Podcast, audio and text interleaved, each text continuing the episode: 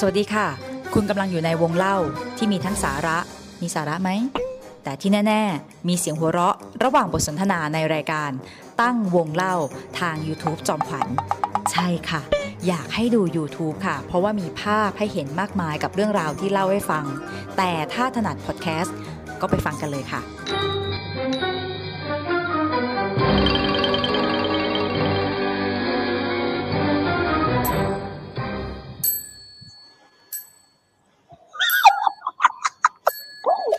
สวัสดีค่ะสวัสดีครับ สวัสดีค่ะพรสวัสดีสทุวักสดีท่านอาโพสค่ะ สวัสดีอาจารย์ตุลค่ะสสวัวัสสดีดีครับอาจารย์ตะวันค่ะเขาอุ๊ยตายแล้วโอ้ไม่ใช่ไม่ใช่ อาจารย์ตุลไม่ได้มาฮะใช่ วันนี้เราพูดเรื่องหัวข้อที่จะต้องแบบสำรวมนิดนึงนะ ก็เลยมาในโหมดมหาอุบาสกอุบาสกอะคุณมหาอุบาสกนี่คือยิ่งใหญ่มาจากไหนเหรอคะตั้งเองอย่า ยิ่งใหญ่ได้เท่าอาจารย์ตะวันที่อยู่อีกสกรีนหนึ่งไหมคะ ไม่ได้เลยครัไหว้แมวหรือยังคะสวัสดีครับแมวสวัสดีค่ะอาจารย์จะอาจารย์ตะวันโน้โน้โน้โน้เขาหันมามองแล้ว อาจารย์ตะวันนางได้ยินนางได้ยินทุกคน ได้ยินได้ยินเออมหาอุบาสกคะ บทเรียนชีวิตของคุณจากคราวที่แล้ว ที่เจออาจารครัย์บดาวฉุกกับอาจารย์ตะวันพร้อมกันนะคะครับให้สำรวมนิดนึงนะคะ หลุดเละเทะแล้วก็เดี๋ยวก่อนขอชวนคุยแบบนี้ค่ะ คือเวลาที่เราเราคือเราปล่อยสัญญาณเปิดไว้ใช่ไหมคะตอนที่แบบรอก่อนเข้ารายการก็จะมีจะมีผู้ชมที่แน่นอนนะคะหนึ่งคือเป็นแฟนคลับของแมว สองเป็นแฟนคลับของนักวิชาการที่หลังจาก cover แล้ว ก็คือไม่มีใครรอดูจอมขวัญอาจารย์ตุลและสรพเขารอดูนักวิชาการคนอื่นที่ครบแล้ว และแมวของสรพนะคะเขารอดูกันแค่นี้นะคะ เท่าที่เราสัมผัสมา ก็คือมีการแข่งขันกันด้วยเหรอคะทุกคนคะว่าใครมาเป็นคนที่รอหนึ่งใครมารอคนที่สองใครมารอคนที่สามทุกคนเข้าใจว่ามีอะไรแจกปะคะเนี่ย ทุกคนมากันจริงจังมากแบบเหมือนเม็ดแรกเม็ดแรกเราเป็นเม็ดแรกอะไรเงี้ยนะครับประมาณนั้นเยี่ยมคิดมาว่ากมีอะไรแจกหรือเปล่า ไม่มีเนาะอืม อาจารย์พจน์ตรงนั้นอะไรไหลลงมาคะพุงโอ้พุงพุงแมว วันนี้เอายังเอายังเอาทำเป็นเล่น เดี๋ยวก่อนเดี๋ยวหลุดเดี๋ยวหลุดวันนี้ค่ะ หัวข้อที่เราจะคุยกันนะคะ คือมันจะมันจะ จะว่ากว้างก็ก็กว้างเหมือนกันเนอะอาจารย์เพราะมันเกี่ยวพันกันออกไปหลายหัวข้อเนอะอาจารย์อืมอ่า คือที่เราจะคุยกันค่ะ เราเคยคุยกันเรื่องความเป็นความเป็นสังคมพุทธศาสนาพุทธในสังคมไทยใช่ไหมคะ หรือศาสนาพุทธอย่างไทย หรือแท้จริงแล้วศาสนาไทยคือศาสนาอะไรบ้าง พุทธพราหมณ์ผีนะที่เราเคยคุยกันไปนะคะ หลายหัวข้อนะคะ แล้วก็ วันนี้เราจะคุยกันอีกครั้ง แต่ว่าลงในส่วนที่ปลีกย่อยลงไปอาจารย์ โดยเฉพาะเรื่องของสงฆ์อืมเยี่ยและมไม่ใช่แค่ ไม่ใช่แค่เรื่องของภิกษุจะคุยกันเรื่องภิกษุณีด้วยอืมอืมจะได้เรื่องรายการคุณโมงวะเนี่ยแล้วเขาไม่ได้อยากดูผมให้คุณดูแมวไหมเขาจะได้ได้ แล้วก็ที่สำคัญเราจะคุยไปถึงสังคมที่เกินไปกว่าที่เรากำลังจะพูดถึงที่เราคุ้นเคยกันมา ก็คือว่าทุกวันนี้คนที่ไม่มีศาสนาไม่นับถือศาสนาใด เออ เป็นยังไงบ้าง ก็คือทุกอย่างถูกใจมหาอุบาสกตุลทุกอย่างเลยใช่ไหมคะเจริญพรใช่ก็คือ วันนี้อาจารย์ตุลจะพูดตั้งแต่ต้นจนจบคนเดียว ไม่ครับวันนี้สำรวมพูดน้อย ถือวิรัตคำพูดจะพูดน้อยของผมกูกูว่าไม่สำรวมตั้งแต่เลือกสีมาใส่แล้วแหละครับผมดูกิริยากับเลือกสีมาใส่กูว่าไม่สำรวมแต่แรกแล้วไม่ไปด้วยขอกันเลย ขอเลิกสำรวมได้ไหมเพราะว่าไม่ไหวแล้วได้รู้สึกไม่ใช่ ไม่ใช่ตัวตนเลยครับผม อาจารย์เสื้ออะไรมาใส่เนี่ยเนี่ยนักเรียนสมัยเรียนเสื้อถือศีลแปดครับผม ถือศีลแปดบ่อยๆ นะเห็นหน้าอย่างเงี้ยครับอาจารย์ตุ้นน่ะเหรอ ไม่มีใครเชื่อกูหรอกพูดไปงั้นแหละครับผม ให้อาจารย์โพสต์ใส่อาจารย์โพสต์เป็นเป็นพรีเซนเตอร์เสื้อวงสมัย 90เหรอคะใช่มันแพงแล้วใช่ไหมอะเดี๋ยวเดี๋ยวนอกเรื่องแล้วกูเนี่ย ก็คือว่าอาจารย์เราเราจะเริ่มจากในในมุมของปรัชญาศาสนา หรือเราจะเริ่มจากประวัติศาสตร์โบราณคดีคะถ้าเราจะพูดถึงเรื่องนี้อะ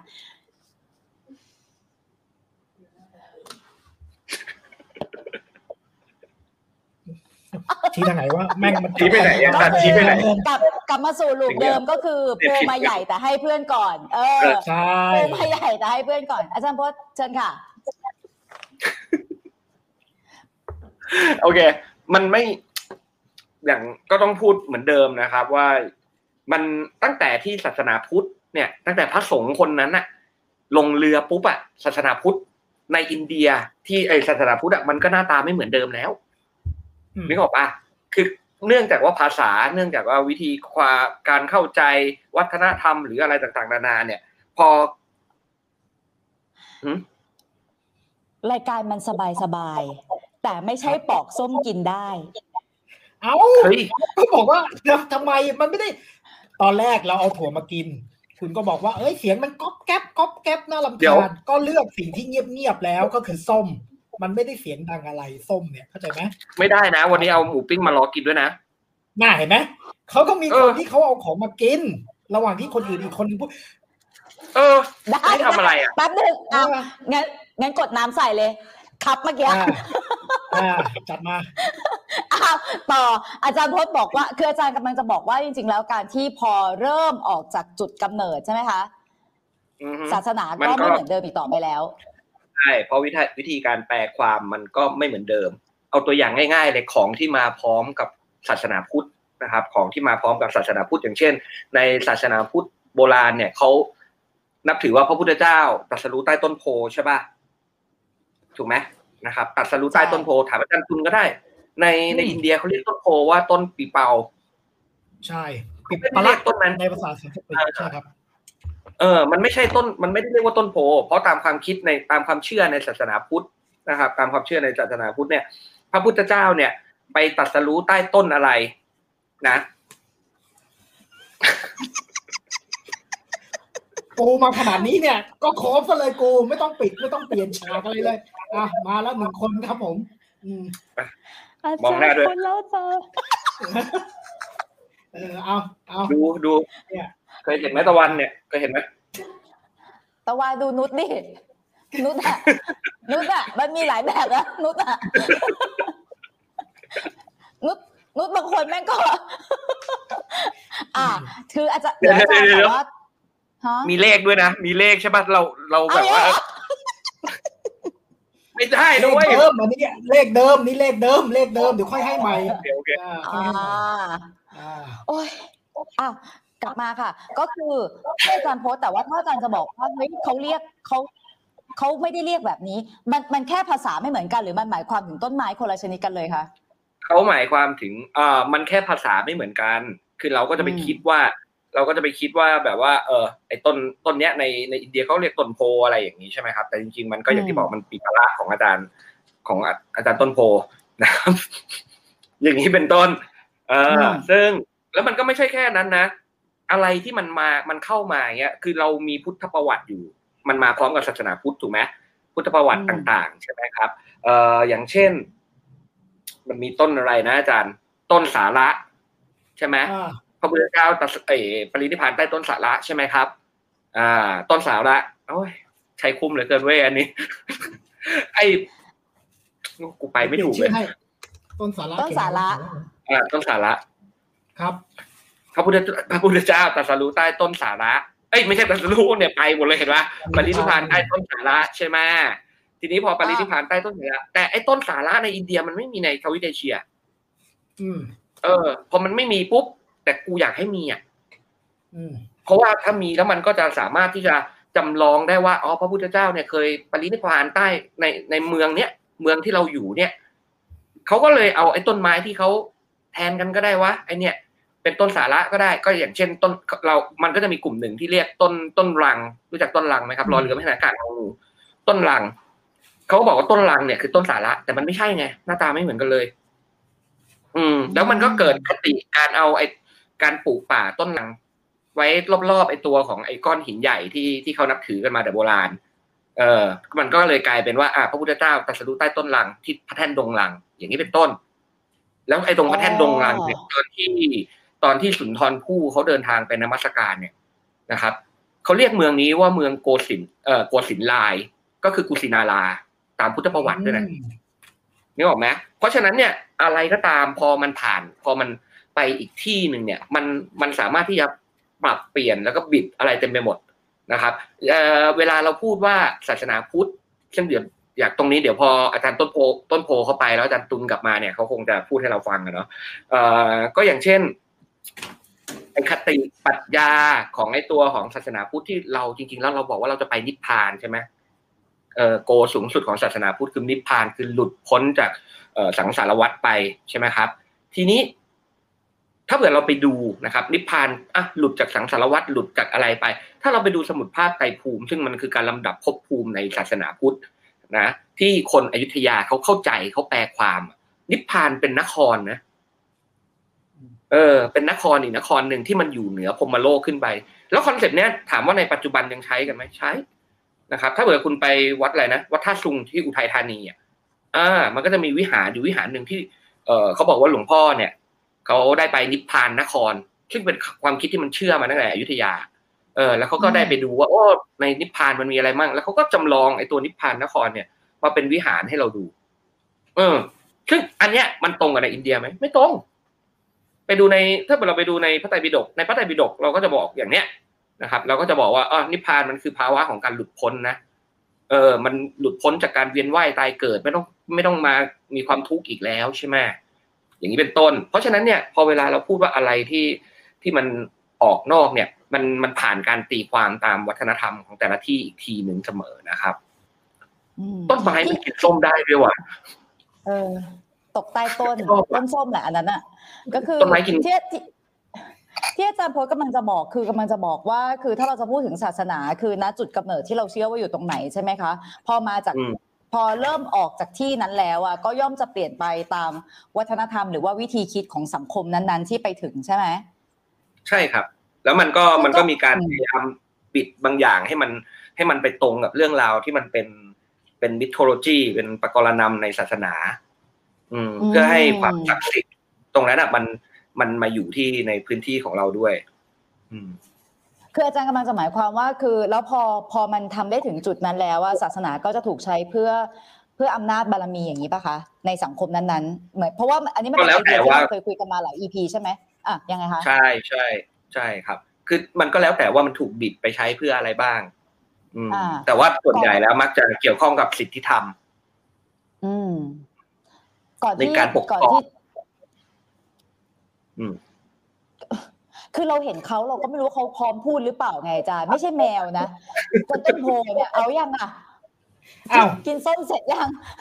ไม่อะอาจารย์อาจารย์ตูนตอบอ่าประเด็นนี้ของอาจารย์โพสต์ก่อนค่ะเชิญค่ะเอ่อจริง ๆ อยากจะต่อนิดนึงนะครับพอดีเมื่อกี้อาจารย์พูดพูดพูดถึงต้นต้นรังใช่ไหมเนี่ยต้นรังแต่ว่าไม่ได้เขียนป้ายแต่เนี่ยรังจริงเลย เนี่ยทำจากรังเลยนะครับต้นรังนั่นมันรอเล่น อ๋อโอเคอะกลับมาแล้วครับ ค่ะ ตอนแรกกะกะว่าจะเก็บเอาไว้ว่า เออ มีสองวิทยากรก็คือต้นโพ อาจารย์พจน์ปูอย่างนี้อูต้องเล่นเลย ไม่ต้องรอแล้วนะครับ จะได้หมดไปอันหนึ่งโอเคนะ แล้วก็แต่ยังมีวิทยากรอีกหนึ่งท่าน อันนั้น อันนั้นอาจจะได้คาดเดายากครับผมครับผมเอ่อสิ่งที่อาจารย์พจน์เริ่มพูดเนี่ยน่าสนใจ เพราะว่าผมผมคิดว่ามีพอยต์ที่เดี๋ยวจะเชื่อมโยงไปยังสิ่งที่ผมจะพูดด้วยนะครับ คือเมื่อ เมื่อพุทธศาสนาเริ่มต้นขึ้นใช่ไหมครับ เมื่อ 2,500 ปีก่อนเนาะแล้วแน่นอนว่าพุทธศาสนาเนี่ยมันไม่ได้จำกัดอยู่แค่ในอินเดียใช่ไหมครับก็เผยแพร่ออกมาเผยแผ่ออกมาที่อื่นๆนะครับ ทีนี้เนี่ยศาสนาพุทธเนี่ยมันมีลักษณะที่น่าสนใจอยู่อย่างหนึ่งก็คือ เมื่อเข้าไปอยู่กับสังคมอื่นๆนะก็จะก็จะมีการผสมผสานหรือปรับตัวเข้ากับสังคมนั้นๆนะครับ ซึ่งซึ่งอันเนี้ยน่าสนใจแล้วไม่ได้ ไม่ใช่ปรับแค่ในเชิงรูปแบบนะครับ แต่ว่าไปปรับในตัวแม้กระทั่งการยอมรับเอาระบบความเชื่ออื่นๆเนี่ยเข้ามาผสมผสานกันด้วย อย่างกรณีผีพรามพุทธที่เรามักจะคุยกัน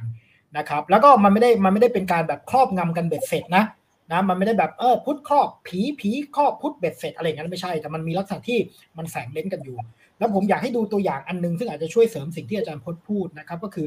การที่พุทธศาสนาเนี่ยเมื่อเข้ามาในสังคมเอเชียนะเอเชียตะวันออกเฉียงใต้นะครับ หรือว่าสังคม เนี่ยไหมเขาก็หันมองเลยเขาก็ไม่รู้ตั้งนานก็คือเอ่อสังคมไทยนะครับ มันก็ลักษณะรับเอาศาสนาพื้นเมืองของเนี่ยเราก็หันอะไรแบบเขาจริงจัง อะ เออ เนี่ยเนี่ยเขาอะไรก็ไม่รู้เขาจริงจังอะเราอย่าสติสิกลับมา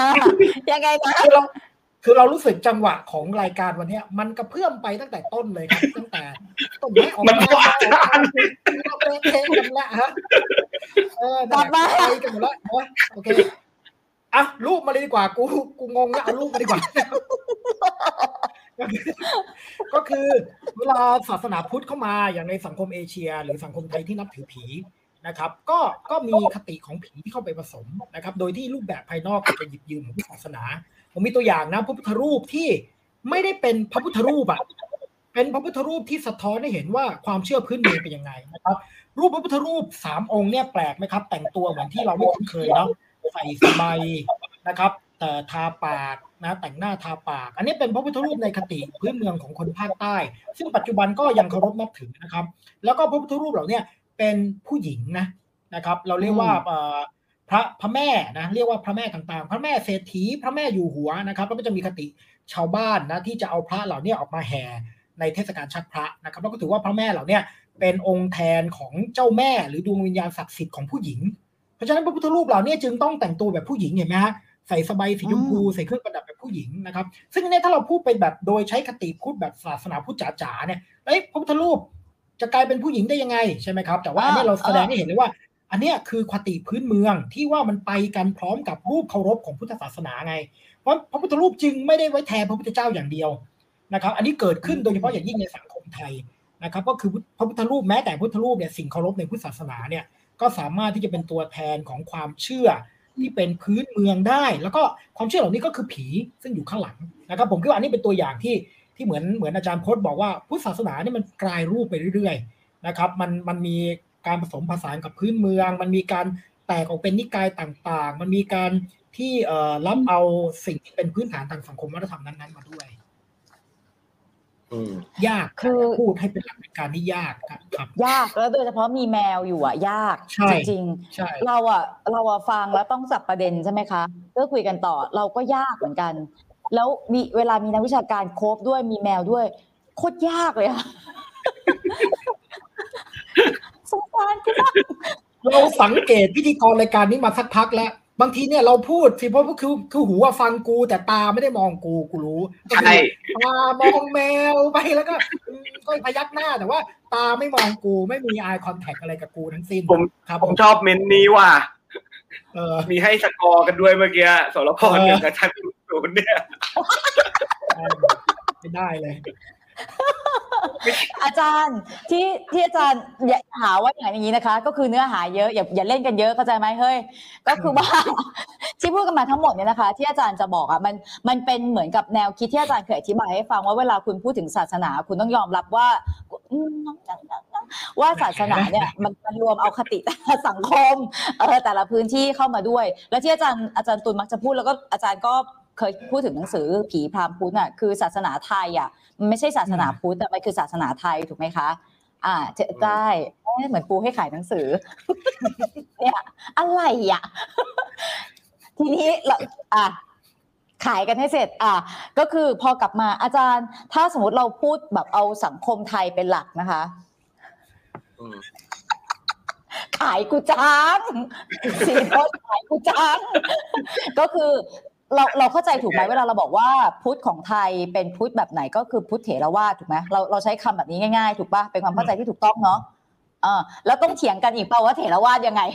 มีเถรวาทไหนแล้วอันนี้อะเพิ่มเพิ่มไทเทลเพิ่มเพิ่มอีกนิดนึงเถรวาทลังกาวงศ์ลังกาวงศ์ด้วย แบบไทย ลังกาวงศ์แบบไทยเถรวาทลังกาวงศ์แบบไทย ผมขอผมขอเสริมก่อนที่จะมาถึงตรงไทย คือเมื่อครับไหนๆเราพูดเรื่องต้นไม้กันแล้ว เราลองสังเราเคยสังเกตไหมพระพุทธเจ้าพอเวลาที่เวลาที่มีเหตุการณ์สำคัญประสูติตรัสรู้ปณินิพพานปฐมเทศเอ่อปฐมเทศนาไม่มีทำใต้ต้นไม้ใหม่ละทำใต้ต้นไม้หมดเลยอะ เออทำไมต้องไปใต้ทำไมต้องมีเหตุการณ์สำคัญใต้ต้นไม้ เพราะว่าง่ายมากเลยครับ อันนี้หลักฐานทางโบราณคดีมันก็ยืนยัน แล้วก็หลักฐานทางเอกสารทางประวัติศาสตร์มันก็ยืนยันชัดเจนว่า ก็เพราะว่าไอ้สมัยพระเวทแล้วก็ลงมาจนถึงก่อนพระเวทคือช่วงพุทธกาลเนี่ยเอ่อต้นไม้ใหญ่เนี่ยมันเป็นพื้นที่ที่ใช้ในการประกอบเอ่อเขาเรียกอะไรเป็น community ของพวกนักบวชเออ เวลาที่บอกว่าไปตรัสรู้ใต้ต้นไม้เนี่ย ต้นไม้ใหญ่เนี่ยคือไม่ใช่แค่ตรัสรู้ใต้ต้นโพธิ์หรือไอ้ต้นปิเปาอย่างเดียวนะครับ พอตรัสรู้เสร็จปุ๊บนั่ง เสวยวิมุตติเอ่อวิมุตติสุขอยู่เจ็ดวันลุกขึ้นมาจ้องต้นโพธิ์อีกเจ็ดวัน แล้วก็ไปตามต้นไม้นู้นต้นไม้นี้ต้นไทรบ้างต้นจิกต้นอะไรก็ไม่รู้อะเต็มไปหมดเลยเจ็ดไม่ครบเจ็ดนะครับแต่ว่าทำทั้งหมดเจ็ดสัปเจ็ดสัปดาห์เนี่ย ต้องไปทำใต้ต้นไม้ ต้องไปทำอยู่ตรงต้นไม้ต้องไปเกี่ยวข้องกับนาค ซึ่งก็บอกอยู่แล้วว่านาคแปลว่าคนพื้นเมือง ใช่ไหมเออมีนาคมาปกอะไรอย่างเงี้ย เออ ทั้งหมดเนี่ยมันคือการมันเป็นภาษาสัญลักษณ์ มันเป็นภาษาของการที่บอกว่า การเอาไอ้ตัวของลัทธิของการบูชาต้นไม้ ซึ่งเขาถือคนคนอินเดียโบราณและเซาท์อีสเอเชียด้วยเขาถือว่าต้นไม้มันเป็นวรรณสปติ เป็นเจ้าแห่งป่านึกออกปะเออ มันเป็นเราถึงไปขอหวยกันตรงต้นไม้ไง เออ มันคือการซึมซับเอาศาสนาเดิม มา ยังไม่มาอีกเหรอพูดขนาดนี้แล้วอาจารย์ผมรอขูดเลยเนี่ยใจเย็นครับใจเย็นอาจารย์ใจเย็นๆครับ เพราะฉะนั้น เพราะฉะนั้นเนี่ยนะครับ เพราะฉะนั้นเนี่ยเอ่อไอตัวของไอตัวของการดื่มไอการเอาไอตัวสัตว์เอาคติความเชื่ออื่น ๆ มาผสมผสานนะมันไม่ได้มีเฉพาะในเซาท์อีสเอเชีย ไม่ได้มีเฉพาะในไทย แม้แต่ในแหล่งกำเนิดพุทธศาสนาเขาก็มีเขาจะทำยังไงอะให้คนที่มันนับถือศาสนาอื่นมาก่อนเนี่ย ความเชื่อแบบอื่นมาก่อนนับถือพุทธอะก็ต้องเอามันมาเป็นพุทธซะนึกออกไหม อืมไอการที่เขาเอาตัวของเอามันมีตำนานว่าอะเอาศาสนาพุทธเนี่ยไปในลังกาใช่ไหมก็เอาหน่อพระศรีมหาโพธิ์ก็คือ ต้นโพธิ์ที่พระพุทธเจ้าตรัสรู้ไปปลูกที่ไปปลูกที่ศรีลังกา แล้วก็บอกว่าเพื่อเพื่อให้ลำลึกถึงพระพุทธเจ้าลำลึกถึงอย่างเดียวเหรอ คือมันคือการเอาความศักดิ์สิทธิ์ของของต้นไม้อะนึกออกไหมครับ ที่มันที่มันโดนพุทธฉาดไปแล้วอะ ไปบอกคนลังกาว่ามึงหันมาไหว้กูสิ อืนึกออกมปะเออเพราะฉะนั้นอันเนี้ยมันเป็นเรื่องมันเป็นเรื่องที่ปกติเลยเราเราอย่าคิดว่าเรายูนิคกว่าใครใครอื่น มันก็มีศาสนากัมพูชา ศาสนาจีนศาสนาอะไรเหมือนกันหมด เสียงอะไรใครเสียงอะไรก่อนกรุ๊ปนี้เขียงใคร อะ ต่อไปครับต่อไปมีให้ทายดีกว่ากรุ๊ปนี้ใครเออไอเตยทายว่าดาวฉุก มันเดินมานี่แหละ พีท โพโอ้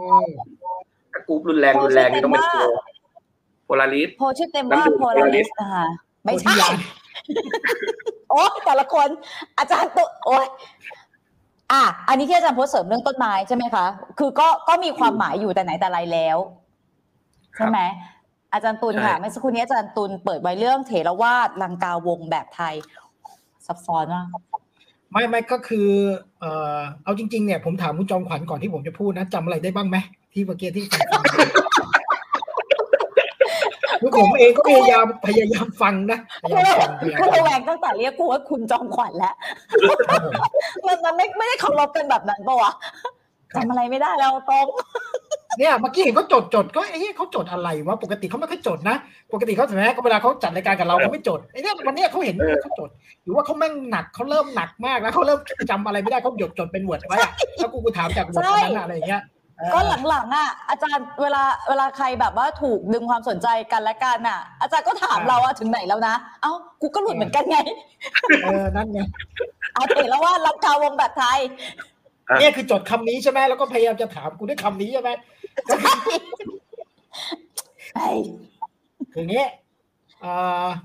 อันนี้เราเริ่มไล่มาแล้วนะจากพุทธศาสนายุคพุทธกาลใช่ไหมครับว่าหรือยุคดึกดำบรรพ์ว่าเออพุทธศาสนาพุทธเองเนี่ยก็มีพลวัตนะเมื่อกี้อาจารย์พุทธก็เสนอว่าในอินเดียเองก็มีพลวัตจริง ๆ ในฐานะที่เออพอรู้เรื่องอินเดียบ้าง จริง ๆ คนอินเดียเขาบูชาต้นโพมาตั้งนานแล้วนะครับ ต้นไม้เนี่ยจะมีต้นไม้ใหญ่อยู่ห้าชนิดนะครับ ซึ่งเขาบูชากันในศาสนาพระเวท เพราะเขาถือว่าต้นไม้เหล่าเนี้มันเป็นวนัสปติ ซึ่งที่อาจารย์พจน์พูดอะก็คือเจ้าแห่งป่านะครับ เช่น ต้นไทรต้นโพ ต้นจิกอะไรเงี้ยมันจะมีต้นไม้อยู่สี่ห้าชนิดนะครับ ที่เขานับถือซึ่งเป็นต้นไม้ใหญ่ทั้งนั้นเลยเนี่ยอันเนี้ยแล้วมันไปอยู่ในเออใช่ใช่มันไปอยู่ในพุทธในพุทธประวัติหมดเลยอ่าใช่ไหมอ่าพวกต้นไม้พวกนี้ก็จะถูกอ้างอิงว่าเกี่ยวพันกับพุทธศาสนาทั้งหมด แต่ว่า เดิมเนี่ยคนโบราณก่อนพุทธศาสนาเขานับถือต้นไม้เหล่านี้อยู่แล้วนะครับ อันนี้ก็คือพอยที่อยากเสริม ก็น่าจะจัดดึกดำบรรพ์ว่าพุทธศาสนาในอินเดียมีพลวัตใช่ไหมทีนี้พุทธศาสนาเนี่ยก็ก็ก็แผ่ขยายไปทั่วอินเดียเนาะแล้วก็ลงไปทางใต้นะครับ ก็คือเป็นลงไปลังกา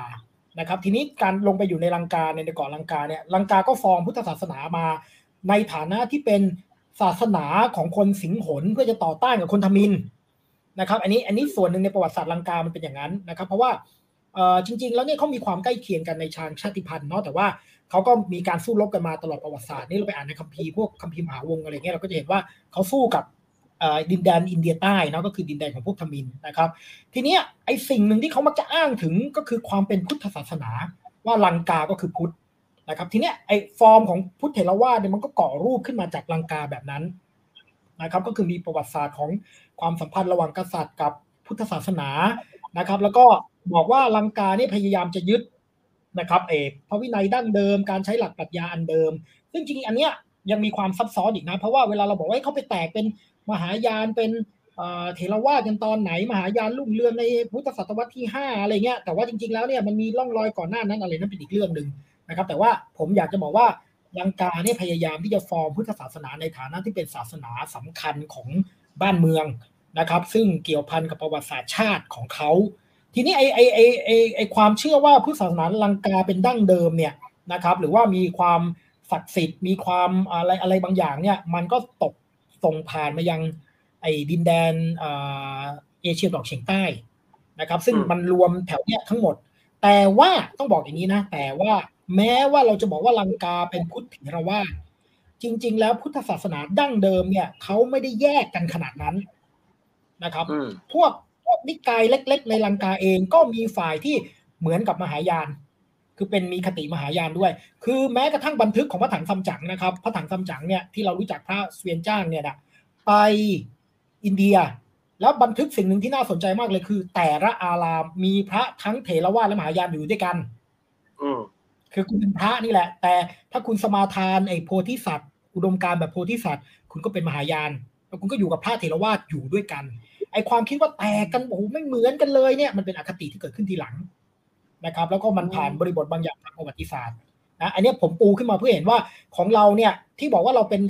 เถรวาทลังกาวงจริง ๆ เราก็รับเข้ามาจริงนั่นแหละ มันก็มีประวัติศาสตร์อยู่นะครับ แต่ว่าในขณะเดียวกันเนี่ยเราก็อย่าคิดว่าเถรวาทนี่แปลว่ามันไม่ยุ่งกับคนอื่นเลยนะครับ มันยังมีเอลิเมนต์อะไรบางอย่างที่มันมีความสัมพันธ์กับมหายานหรือนิกายอื่นๆด้วย อืม แล้วที่บอกว่าแบบไทยคือแปลว่าอะไรอาจารย์ อันนี้ผมผมผมพูดให้เห็นว่าไทยเราเนี่ยก็มีประวัติศาสตร์ของพุทธศาสนาแบบตัวเราเองนะครับ เพราะฉะนั้นเนี่ยเรามีอะไรบางอย่างที่ก็ไม่เหมือนลังกานะครับ แม้ว่าเราจะรับนิกายลังกามานะ เช่น คติการนุ่งห่มพระของเรา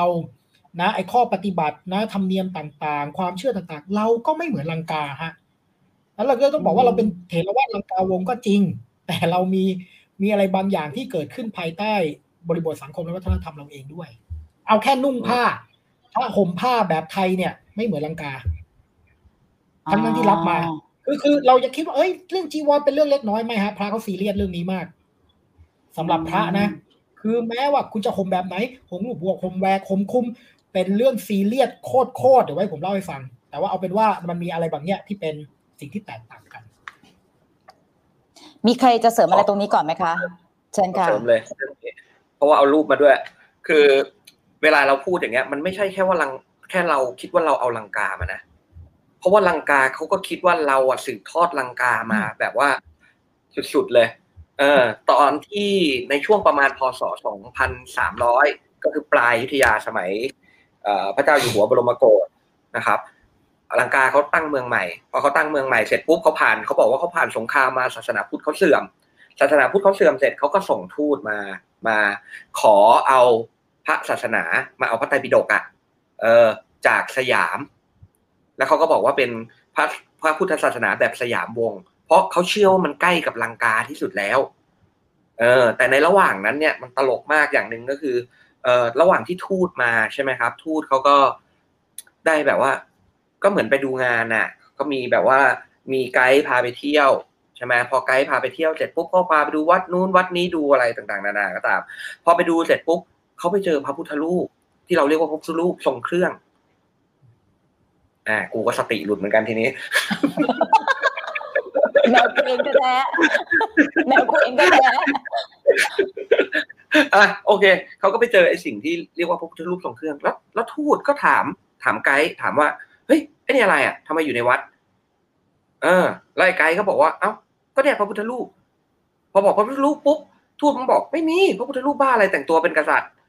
อ่าเสร็จแล้วไอ้ไอ้ไกด์เนี่ยซึ่งความจริงผมพูดผมพูดให้มันเข้าใจง่าย ๆนะครับ เออไอ้คำว่าไกด์เนี่ยมันก็คืออะไร มันก็คือมันก็คือข้าราชบริพารนั่นแหละ ของของกษัตริย์ก็ไป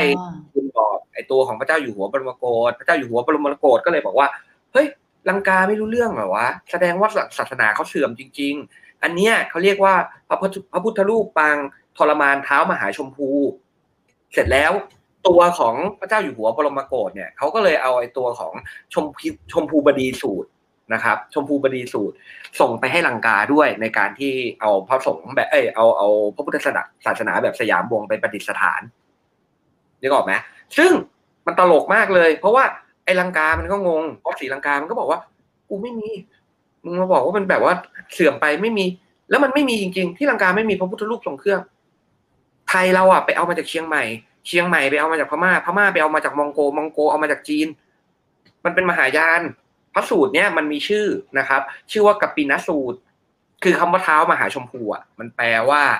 ผู้เป็นใหญ่แห่งชมพูทวีป มันเป็นฉายา มันไม่ใช่ชื่อ ถ้าเราไปดูตาจารึกที่ถ้ำจุนหวงในจีนเนี่ย นะครับ มันจะมีกัปปินสูตรเล่าเหมือนกับไอตัวเท้ามหาชมมหาชมพูเลยก็คือ ไม่ต้องเล่าอะเนอะยาวนะฮะก็คือมันเล่าเรื่องเรื่องคอนเซปต์เรื่องเนี้ยเหมือนกันเป๊ะเลย ก็คือเราไปเอามาจากลังกาเอ้ยเราไม่ได้เอามาจากลังกาเราผสมมหายานมาตั้งแต่เมื่อไหร่ก็ไม่รู้ นึกออกไหมเดี๋ยวๆแล้วเราก็บอกอาจารย์คะขออนุญาตนักศึกษายกมือถามนิดนึงค่ะ ที่อาจารย์พจน์เล่ามาไอเดียอาจารย์กำลังจะบอกว่ามันก็ไหลไปไหลมาระหว่างกันถูกไหมใช่ใช่แล้วเราก็เข้าใจว่าอันเนี้ยนะครับ มันเป็นเรื่องเทรวาส โดยเข้าใจไปเอง คือตัวอย่างที่อาจารย์พจน์เล่าคือ ก็เนี่ยครับ พูดถึงเถรวาทแต่ที่ที่บทสนทนาเมื่อสักครู่นี้ที่เกิดขึ้นในสมัยอยุธยาใช่ไหมคะก็คืออ่าฮะพอลากกลับไปก็จะเห็นว่า เนี่ยที่คุณคิดว่าเป็นเถรวาทอะคือมาจากอืมมหายานอีกที คือมันก็ไหลไปไหลมาระหว่างระหว่างใช่สังครับคมอย่างนี้ใช่ไหมอาจารย์ อ๋อ ใช่วัฒนธรรมมันก็เอากันไป ไอ้ มันก็เอาไอ้ตรงนั้น เอาไอ้ตรงนี้มา แล้วก็ไอ้ตัวถ้าเผื่อทำอ่าไม่เตยครับผมขอรูปอีกทีนึง ไม่ใช่ อ่า โอเค นะครับ อันนี้เป็นรูป อ่า ทางด้านซ้ายมือสุดอะเห็นพระพุทธรูปองค์ใหญ่ๆ นะครับ ที่เป็นพระทรงเครื่องไหมอันนี้ในโบสถ์วัดพระแก้วเนาะ อันนี้เป็นอันที่ผมคิดว่าองค์ที่ผมคิดว่าเคยพูดไปแล้วมั้ง แต่ไม่เคยเอารูปมาให้ดู จริงๆ แล้วมีสองข้างนะ แต่ผมถ่ายมาได้แค่ข้างเดียวนะครับ เพราะว่าเขาไม่ให้ไปถ่ายข้างในอะเราถ่ายออกมาจากข้างนอกนะฮะ เอออมเป็นเอ่อพระพุทธยอดฟ้าจุฬาโลก คือเป็นพระพุทธรูปที่รัชกาลที่สามสร้างขึ้น แล้วก็ฉลองพระนามใหม่ให้รัชกาลที่หนึ่งอย่างที่บอกว่าในอ๋อในสมัยรัชกาลที่หนึ่งเขาเขามีชื่อในพระสุพรรณบัตรว่าสมเด็จพระรามาธิบดียาวๆอะนะครับ ไม่เคยชื่อพระพุทธยอดฟ้าจุฬาโลกเลยอืมนึกออกไหมเพราะว่าไอ้คติเรื่องการทำพระพุทธรูปทรงเครื่องไอ้เรื่องของการทรมานเท้ามหาชมพูที่ผมเล่าให้ฟังเนี่ยนะ มันคือการที่บอกว่าพระพุทธเจ้ากับพระจักรพรรดิราชเท่ากัน พระจักรพรรดิราชคืออะไร คือราชาเหนือราชาทั้งหลายอืม เออ เป็นราชาที่ยิ่งใหญ่ที่สุดในจักรวาลเออเพราะฉะนั้นเนี่ยคติของการทำพระพุทธรูปทรงเครื่องเนี่ยทำไมรัชกาลที่สามต้องทำรูปพระพุทธรูปทรงเครื่อง ให้เป็นพระพุทธรูปฉลองพระองค์ของรัชกาลที่หนึ่งคือเป็นพระพุทธรูปตัวแทนของรัชกาลที่หนึ่งอะความศักดิ์สิทธิ์หรือเอ่อหรือพลังงานของรัชกาลที่หนึ่งหลังจากสิ้นพระชนม์ไปเนี่ยก็ไปรวมอยู่กับพระพุทธรูปองค์เนี้ยก็คือไปเป็นจักรพรรดิไงเออ มันก็เลยต้องใช้ เพราะฉะนั้นเวลาเราพูดว่าศาสนา ซึ่งอันเนี้ยมหายานก็ไม่มีนะ อันนี้คือเป็นผีของสวิตเดเชียไปผสมมันอีกทีหนึ่งอีก เออ เพราะฉะนั้นเนี่ย เวลาเราพูดว่าศาสนาพุทธแบบเถรวาทเถรวาทมันถึงเป็นเถรวาทแบบไทยแบบที่อาจารย์ตุลพูดเนี่ยเถรวาทที่อ้างลังกาวงแต่เป็นไทยอ๋ออาจารย์อาจารย์ตูนเอาตรงนี้ก่อนนะคะ เพราะเดี๋ยวจะจะขอคืบหน้าไป เป็นเป็นเรื่องที่หลายคนอยากฟังมานานมาก แล้วก็มีแบบคอมเมนต์มาตั้งแต่ตอน EP แรกแล้ว อาจารย์ที่เราพูดถึงเถรวาทเนี่ยอย่างที่อย่างที่เราถามอาจารย์สองท่านนะคะอาจารย์ขออนุญาตเห็นหน้าดาวสุกร์นิดนึงค่ะ ดาวสุกร์นิดนึงค่ะค่ะอะ ดีค่ะ ดีค่ะ ดีค่ะ ทีนี้ถ้าเราพูดว่าไทยคือพุทธเถรวาทโอเค แต่ว่าในในรายละเอียดในเชิงปรัชญาจะถกเถียงกันยังไงก็แล้วแต่นะอาจารย์ คือพอปลีกย่อยลงมาค่ะ มีคนอยากให้อธิบายถึงเอ่อนิกายต่างๆ ที่อยู่ในเถรวาทแบบไทยอะค่ะ อืม ต้องเริ่มที่อาจารย์ตุลนะคะเพราะว่าอาจารย์เป็นครูบาอาจารย์ด้านนี้นะคะเผื่อลืมได้ครับผมนั่นแมวเขาหันไปทางนู้นใช่ไหมกำลังดูว่าหน้ามันเนี่ยอ๋อหน้าเราอะกลับมาพูดเรื่องของเราก่อนนะอ่าก็คือพุทธศาสนาในโลกเนี่ยถ้าเราแบ่งเป็นนิกายใหญ่ของโลกเลยเนี่ยนะครับเราก็แบ่งเป็นสามนิกายหลักๆเนาะก็คืออ่าเทรวาสนะครับ มหายานแล้วก็วัชรยานแต่จริงๆการแตกของพุทธแต่นิกายของพุทธศาสนาต้องเข้าใจอย่างนี้ไม่เหมือนในศาสนาอื่น นะครับไม่ได้แตกกันเพราะว่ามีความเชื่อแตกต่างกัน หรือว่าแตกต่างกัน เพราะว่ามีอะไรบางอย่างที่มันแบบต่างกันลิบลับอะไรเงี้ยไม่ใช่นะเพียงแต่ว่ามันอาจจะมีอุดมการนะครับอุดมคติปลายทางที่ไม่เหมือนกันรวมทั้งข้อวินัยเล็ก ๆ น้อยๆที่ต่างกันเท่านั้นเอง หรือสืบทอดคำอธิบาย การตีความพุทธศาสนาที่แตกต่างกันนะครับ ทีนี้อย่างที่เมื่อกี้เราคุยกันตั้งแต่ต้นว่าเออ แม้ว่าเราจะบอกว่าเราเป็นเถรวาทเนาะแต่เราก็มีเอลเมนต์ของความเป็นมหายานอยู่ในพิธีกรรมโบราณโบราณจริงๆผมมีอีกรูปหนึ่งอยากให้ดูก่อนนะครับ เดี๋ยวจะได้ข้ามเรื่องนี้ไปเลยนะครับ ก็คือรูปเนี่ยมันจะมีพิธีกรรมหลายอย่างนะครับ ซึ่งอยู่มักจะอยู่ปรากฏในพระพื้นเมืองนะครับ เช่นพื้นเมืองทางเหนือพื้นเมืองทางอีสานเนี่ยซึ่งไม่เป็นเถรวาทแต่ว่าบางอันเนี่ยอันนี้อันนี้กรณีนี้ไม่ได้ไม่ไม่ได้เป็นมหายานด้วยนะ แต่ว่ายิ่งไปกว่านั้นนะครับ ก็คืออาจจะแสดงถึงความเป็นพื้นเมืองนะนี่เขาเรียกว่าพิธีเข้านิโรธกรรมนะครับ ก็จะมีการขุดหลุมเข้าไปเอาตัวเข้าไป แล้วก็มีกระท่อมหญ้านะครับ มุงไว้ อันนี้นักวิชาการก็อธิบายว่าเหมือนกับเป็นคันมารดา เหมือนกลับเข้าไปอยู่ในคันมารดาแล้วก็ออกมา ซึ่งอันนี้ไม่มีไม่มีทั้งในเอ่อเถรวาทนะหรือว่าคติของศาสนาพุทธแต่อาจจะเป็นความเป็นพื้นเมือง แต่ว่าหลายพิธีของทางเหนือเราก็จะเห็นเช่นการสร้างพระพุทธรูปเนี่ยก็จะเป็นคติแบบมหายานกับวัชรยานนะครับ อันนี้ก็ประมาณนี้เอามาให้ดูเป็นตัวอย่างเฉยๆกลับมาที่พุทธไทยนะก็คืออย่างที่บอกแต่เดิมนะครับ ไม่ได้แบ่งเป็นนิกายต่างๆ อะไรขนาดนั้นนะครับ แต่ว่า ก็อาจจะแบ่งเป็นสองฝ่ายเล็ก ๆ ก็คือมีฝ่ายที่เรียกว่าอารัญญวาสีนะครับกับคามาวาสีก็คือพระบ้านกับพระป่าแค่นั้นเอง ซึ่งก็ไม่ได้ป่าชนิดที่เรียกว่าหลุดออกไปสุดกูอะไรขนาดนั้นนะครับ แต่ว่าเขาแบ่งเป็นสองฝ่ายตามขนบว่ามีพระบ้านที่เน้นการปฏิบัติสมาธิภาวนานะครับ กับพระไอพระบ้านที่เน้นการปฏิบัติเล่าเรียนนะครับ ผมพยายามไม่มองแมวเลยนะครับ แล้วก็พระป่า ไม่ได้กูจะพูดต่อไม่ได้นะครับก็คือพระป่าที่เน้นการปฏิบัติสมาธิภาวนานะครับ แล้วก็อันนี้ก็จะอยู่มาตลอดในประวัติศาสตร์พุทธศาสนาไทย ทีนี้เนี่ยเมื่อเมื่อเมื่อแต่เดิมมันไม่ได้แบ่งแบ่งแยกนิกาย ก็จะแบ่งแค่ว่าเออคุณอยู่ในครูบาอาจารย์คนไหนครูบาอาจารย์คนไหนนะครับ จนกระทั่งเกิดการสร้างนิกายนะครับธรรมยุติกานิกายขึ้นมาในสมัยรัชกาลที่สี่นะครับก่อนหน้านี้ไม่ได้มีธรรมยุติกานิกายนะครับ ก็มีแค่พระบ้านพระป่า คามาวาสีอรัญวาสีแค่นั้นเองแล้วก็อาจจะมีขนบของครูบาอาจารย์แตกต่างกัน แต่ว่าพื้นเมืองเขาก็มีของเขานะ อันนี้เราพูดถึงเฉพาะพระสงฆ์พระภิกษุส่วนกลางนะครับ ทีนี้เนี่ยพอแบ่งในสมัยรัชกาลที่สี่เนี่ยก็ตามประวัติก็คือรัชกาลที่สี่เนี่ยท่านก็ไปเห็นพระมอญว่าพระมอญเนี่ยมีความเข่งครัดในเรื่องพระวินัยนะครับ ก็เลยเอาขนบของพระมอญเนี่ยมาเป็นขนบของธรรมยุติกานิกายนะครับพูดง่ายๆ ก็คือสร้างให้เกิดความเข่งครัดนะครับมากขึ้น ทีนี้ธรรมยุติกานิกายเนี่ยเราก็จะมีภาพลักษณ์ของความเป็นพระป่านะจริงๆธรรมยุติกานิกายเกิดในกรุงเทพก่อนนะครับ แต่ว่าทีหลังเนี่ยครูบาอาจารย์นะครับ แล้วก็พระทั้งหลายนี่ก็ส่งไปหัวเมืองต่างๆนะก็กลายไปเป็นกลุ่มเป็นของพระป่าโดยเฉพาะในทางอีสานนะครับ แต่ว่าการเกิดพระป่าซึ่งโดยมากนะเป็นธรรมยุติกานิกายเนี่ยไม่ได้เป็นทั้งหมดนะครับ ก็มีความสัมพันธ์กับรัฐไทยนะซึ่งอันนี้ต้องตามอ่านรายละเอียดในงานของอาจารย์พิญพันธ์พจนาราวันนะครับ ซึ่งพูดเรื่องอการเปลี่ยนแปลงของ การเมืองที่ทำให้พระป่าได้กลายเป็นส่วนหนึ่งของของอะไรอะของขบวนการเกี่ยวกับการการต่อต้านคอมมิวนิสต์อะไรเงี้ยนะครับ ซึ่งอันนี้ก็จะเป็นส่วนหนึ่งในงานวิจัยอันนั้นนะแต่ว่าก็เกิดเป็นสองนิกายขึ้นมา ก็คือธรรมยุติกานิกายกับมหานิกายทำไมเรียกว่ามหานิกาย เพราะว่าเป็นคนส่วนใหญ่ฮะคือธรรมยุทธ์นี่เป็นพระส่วนน้อย แล้วก็ มหานิกายนี่เป็นพระส่วนมากนะครับ ทีนี้พอแบ่งออกเป็นสองนิกายปุ๊บธรรมยุทธใช้ธรรมเนียมมอญปุ๊บเนี่ยกลับมาเรื่องจีวรนะว่ามันเป็นเรื่องซีเรียสแค่ไหน ธรรมยุทธเนี่ยห่มอย่างมอญคือเอาแบบวิธีห่มแบบพระมอญมาห่มพระไทยเนี่ยเขามีวิธีห่มของเขามาตั้งแต่โบราณแล้วสมัยยุทธยากรุงเก่ามานะครับเนี่ยเรื่องนี้เคยเป็นประเด็น เพราะว่ารัชกาลที่สี่เนี่ยท่านบวชเป็นพระภิกษุ แล้วท่านก็ห่มอย่างมอญลูกศิษย์ท่านก็ห่มอย่างมอญและการที่สามเนี่ยท่านไม่โปรดเรื่องนี้ อันนี้เรื่องนี้อาจารย์สุรักษ์เขาเล่าไว้นะอะแล้วการที่สามท่านไม่โปรดเลยท่านก็ไปขอร้องเลยว่า เออ อย่าให้คนพูดกันว่า ในรัชสมัยท่านอะพระไปห่มอย่างพวกมอญพวกพม่ารามัน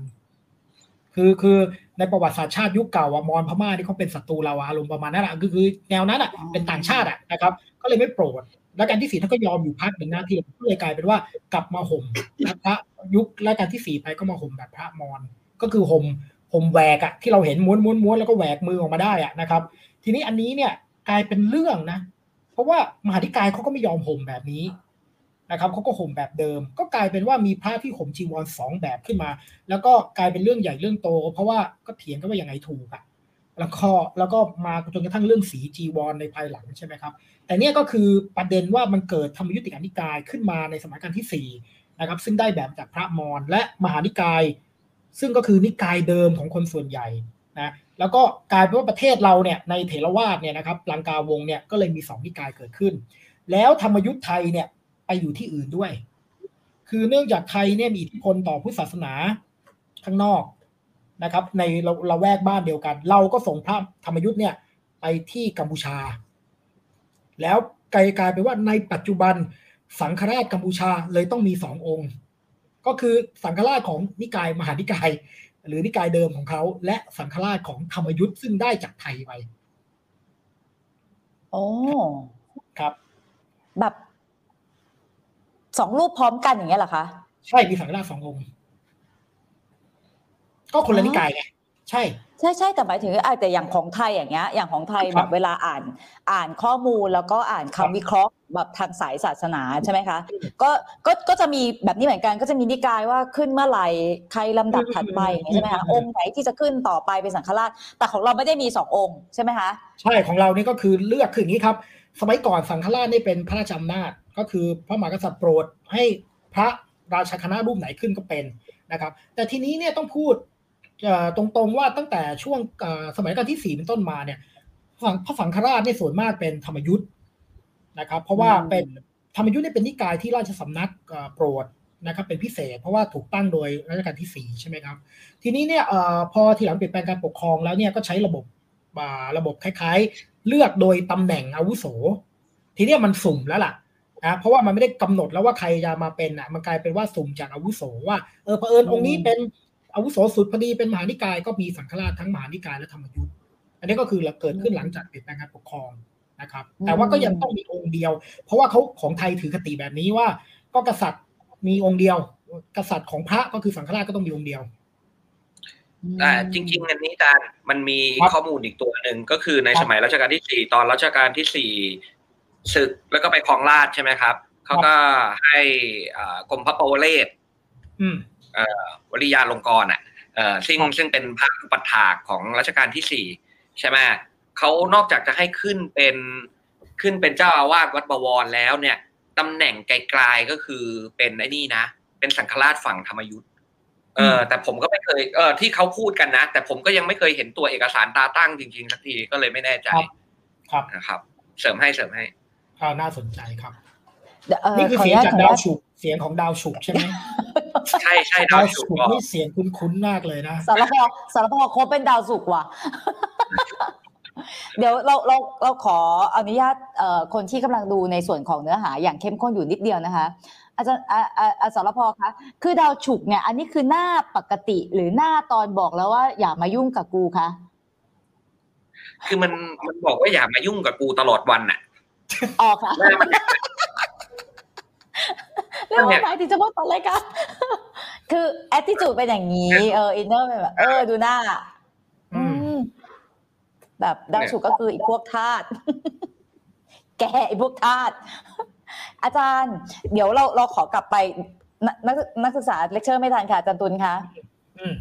ไม่ค่อยได้เห็นบทบาทนี้เลยอาจารย์ตุลเราปลื้มใจมากเนี่ยเดี๋ยวจะโครบเลยเนี่ยอาจารย์รีบรีบให้จบเดี๋ยวจะโครบเป็นวิทยากรอีกคนนึงแล้วก็จะได้ เดี๋ยวเดี๋ยวบทบาทเธอต้องห่วงเนื้อหาไม่ใช่เธอห่วงโคบ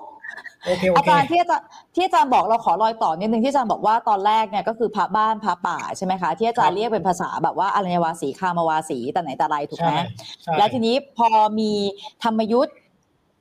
เกิดขึ้นในสมัยรัชกาลที่สี่เนี่ยแล้วธรรมยุทธ์เชื่อมมาว่ารวมกับเป็นเป็นพระป่ายังไงอะคะคืองี้เอ่อธรรมยุทธ์เนี่ยนะครับก็คือข้อข้อข้อความคิดเห็นอย่างหนึ่งที่เกิดขึ้นในเวลานั้นก็คือ ธรรมยุทธ์เนี่ยต้องเคร่งพระธรรมวินัยนะครับ ย้อนกลับคล้ายๆว่าอ้างว่ามอญเนี่ยเขาเคร่งพระธรรมวินัยกว่านะแล้วก็มันมีมันมีเหมือนกับหมายเหตุเล่าว่าเออแล้วกันที่สี่ท่านเห็นพระเตะตะกร้อแล้วก็เอ้ยพระไม่เคร่งเลย แล้วก็ไม่แน่ใจด้วยพระทั่วๆไปนะครับแล้วก็เนี่ยแต่บวชมาไม่รู้ถูกต้องไหมอะไรเงี้ยนะครับ ก็เลยเกิดธรรมยุติกานิกายขึ้นมาอย่างหนึ่งว่าเออพระจะต้องกลับมาเคร่ง ทีนี้เนี่ยครูบาอาจารย์ของธรรมยุติกานิกายเนี่ยจริง ๆ ระหว่างนั้นเนี่ยต้องเข้าใจว่ามันไม่ได้มีเพียงแค่เรื่องการตั้งนิกายนะครับ พอมาถึงสมัยรัชกาลที่5เนี่ยมันเริ่มการปกครองคณะสงฆ์แบบเหมือนกันกับอาณาจักร คือสมัยก่อนเนี่ยเมืองไหนเมืองไหนพระเขาปกครองกันเอง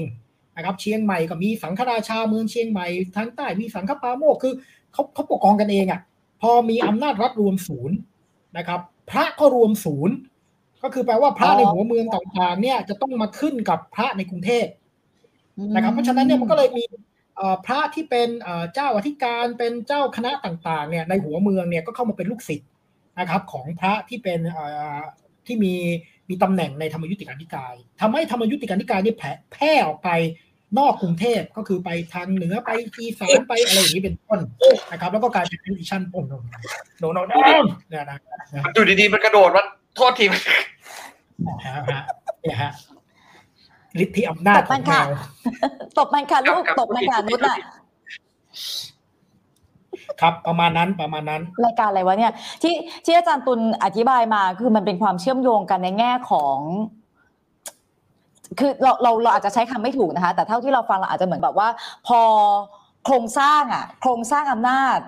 ทางธรรมเปลี่ยนอะ เพราะนั้นคือก็ก็เลยทำให้จุดเชื่อมโยงเนี่ยเกิดขึ้นกับทางฝั่งพระป่า ที่ ที่มีความใกล้เคียงกับธรรมยุทธ์มากกว่า เราเราสรุปแบบนี้พอพอประมาณนี้ได้ไหมใช่ครับก็คือคล้ายๆ ว่าเดิมเนี่ยใช่ไหมโอเคพระแต่ละพื้นเมืองเนี่ยเขาเป็นยังไงก็เป็นอย่างนั้น มันมันไม่ได้เป็นแบบว่าธรรมยุทธ์มหานิกายอะไรอย่างเงี้ยนะเขาก็คือเป็นเป็นพระของเขาเองนะครับ แล้วก็แต่พอมีอำนาจของคณะสงฆ์รวมศูนย์ พระเหล่านั้นที่อยู่พื้นเมืองทั้งหลายเนี่ยเออไปเถอะลูกจะได้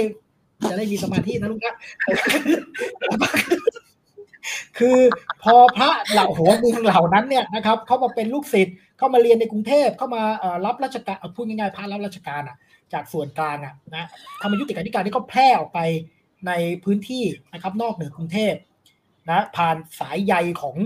เครือข่ายอะพูดง่ายๆ เครือข่ายคณะสงฆ์ธรรมยุทธ์นะครับ แล้วก็ไปรวมกับวัดปฏิบัติของพระป่า ซึ่งก็นั่นแหละ เอาความเข่งคัดแบบธรรมยุทธ์นั่นแหละเข้าไปสู่ระบบหัวเมืองนะครับ มันก็เลยกลายเป็น คณะสงฆ์วัดป่า ซึ่งส่วนมากเป็นธรรมยุทธ์ไม่ได้แปลว่าทั้งหมดเป็นธรรมยุทธ์นะอย่างเช่นกรณีสายสายหลวงพ่อชาเนี่ยไม่ได้เป็นธรรมยุทธ์หลวงพ่อชานี่เป็นมหานิกายนะครับเออแต่ว่าส่วนใหญ่อะของพระป่าส่วนมากน่าจะเป็นธรรมยุทธ์ค่ะ อาจารย์ตุลตรงนี้อาจารย์ตุลมีอะไรจะเสริมไหมคะเพราะว่าคิดว่าน่าจะอยากครบแล้ว แล้วก็จะให้อาจารย์พจน์อาจารย์พจน์เขามีอะไรจะพูดแล้วต่อจากประเด็นเนี้ยไม่ใช่อาจารย์พจน์เชิญค่ะ อย่างแรกก็คือ อย่างแรกก็คือเขาเขาทั้งสองเนี่ย ตั้งแต่ตั้งแต่เทปที่แล้วแล้วนะ ดาวฉุกกับตะวันเขาเขาไปคู่กัดกันเหรอคะไม่ไม่ไม่ไม่เขาไม่ได้เป็นคู่กัดกันเขาแค่ชอบอยู่บนโซฟาเหมือนกัน แย่งที่โอเคนานนะอาจารย์งั้นผมยาวนะอยู่ยาวเลยยาวเลยครับมันมีประเด็นเดี๋ยวก่อนเดี๋ยวก่อนนะปิดให้มิดด้วยใบเตยบอกปิดให้มิดด้วยหัวโผล่หัวโผล่หัวโผล่ขอโทษขอโทษเดี๋ยวก้มลงหน่อย ไม่ใช่อะไรเพื่อนเสียสมาธิแล้วเนี่ย โอเคจะขอเชิญค่ะ โอเค คือไอประเด็นที่บอกว่าเอาเอาไอตัวของ ไอไอตัวของศาสนาพุทธแบบมอญแบบมอญนี่เขาเรียกรามันวงนะครับ แบบรามันวงมาใช้เนี่ย อย่างหนึ่งเป็นเพราะว่ารามันวงเนี่ย อันนี้คือสิ่งที่น่าสนใจเลยนะคือรามันวงเนี่ยเป็นเป็นเป็นพระสงฆ์เออเป็นพุทธศาสนา นิกายที่เคลมตัวเองว่าตัวเองคือสุวรรณภูมิ คือสายตรงที่มาจากไอตัวของเรื่องราวที่บอกว่าพระเจ้าอโศกส่งสมณทูตมาเก้าสายสายหนึ่งมาที่สุวรรณภูมิ เป็นพระโสนเถระกับพระอุตรเถระมาถึงแล้วก็อ้างตัวเองว่าเก่าแก่ที่สุดในในเซาท์อีเอเชีย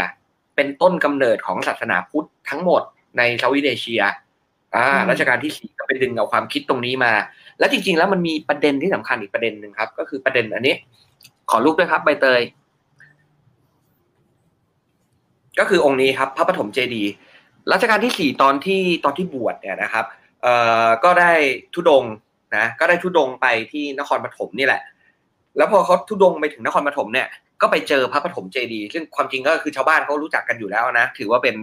เอ่อเป็นพระเจดีย์องค์สำคัญองค์หนึ่งซึ่งพอไปเจอเสร็จปุ๊บรัชกาลที่สี่เนี่ยคือความรู้ของของฝรั่งตอนนั้นอะมันมีการสร้างองค์ความรู้เรื่องเกี่ยวกับเอ่อสิ่งที่เรียกว่าประวัติศาสตร์ศิลปะในอินเดียแล้วนะครับ แล้วก็ไปดูไอ้ทรงของไอ้เจดีองค์ใหญ่องค์เนี้ยนะแล้วก็บอกว่าโอ้ยนี่มันเป็นเจดีรุ่นเก่าแก่รุ่นพระเจ้าอาโศกเลยนี่นาพอเป็นอืมพอเป็นเจดีอย่างนี้เสร็จปุ๊บชาวบ้านเรียกเจดีองค์นี้ว่าพระประทม พระประทมนะครับ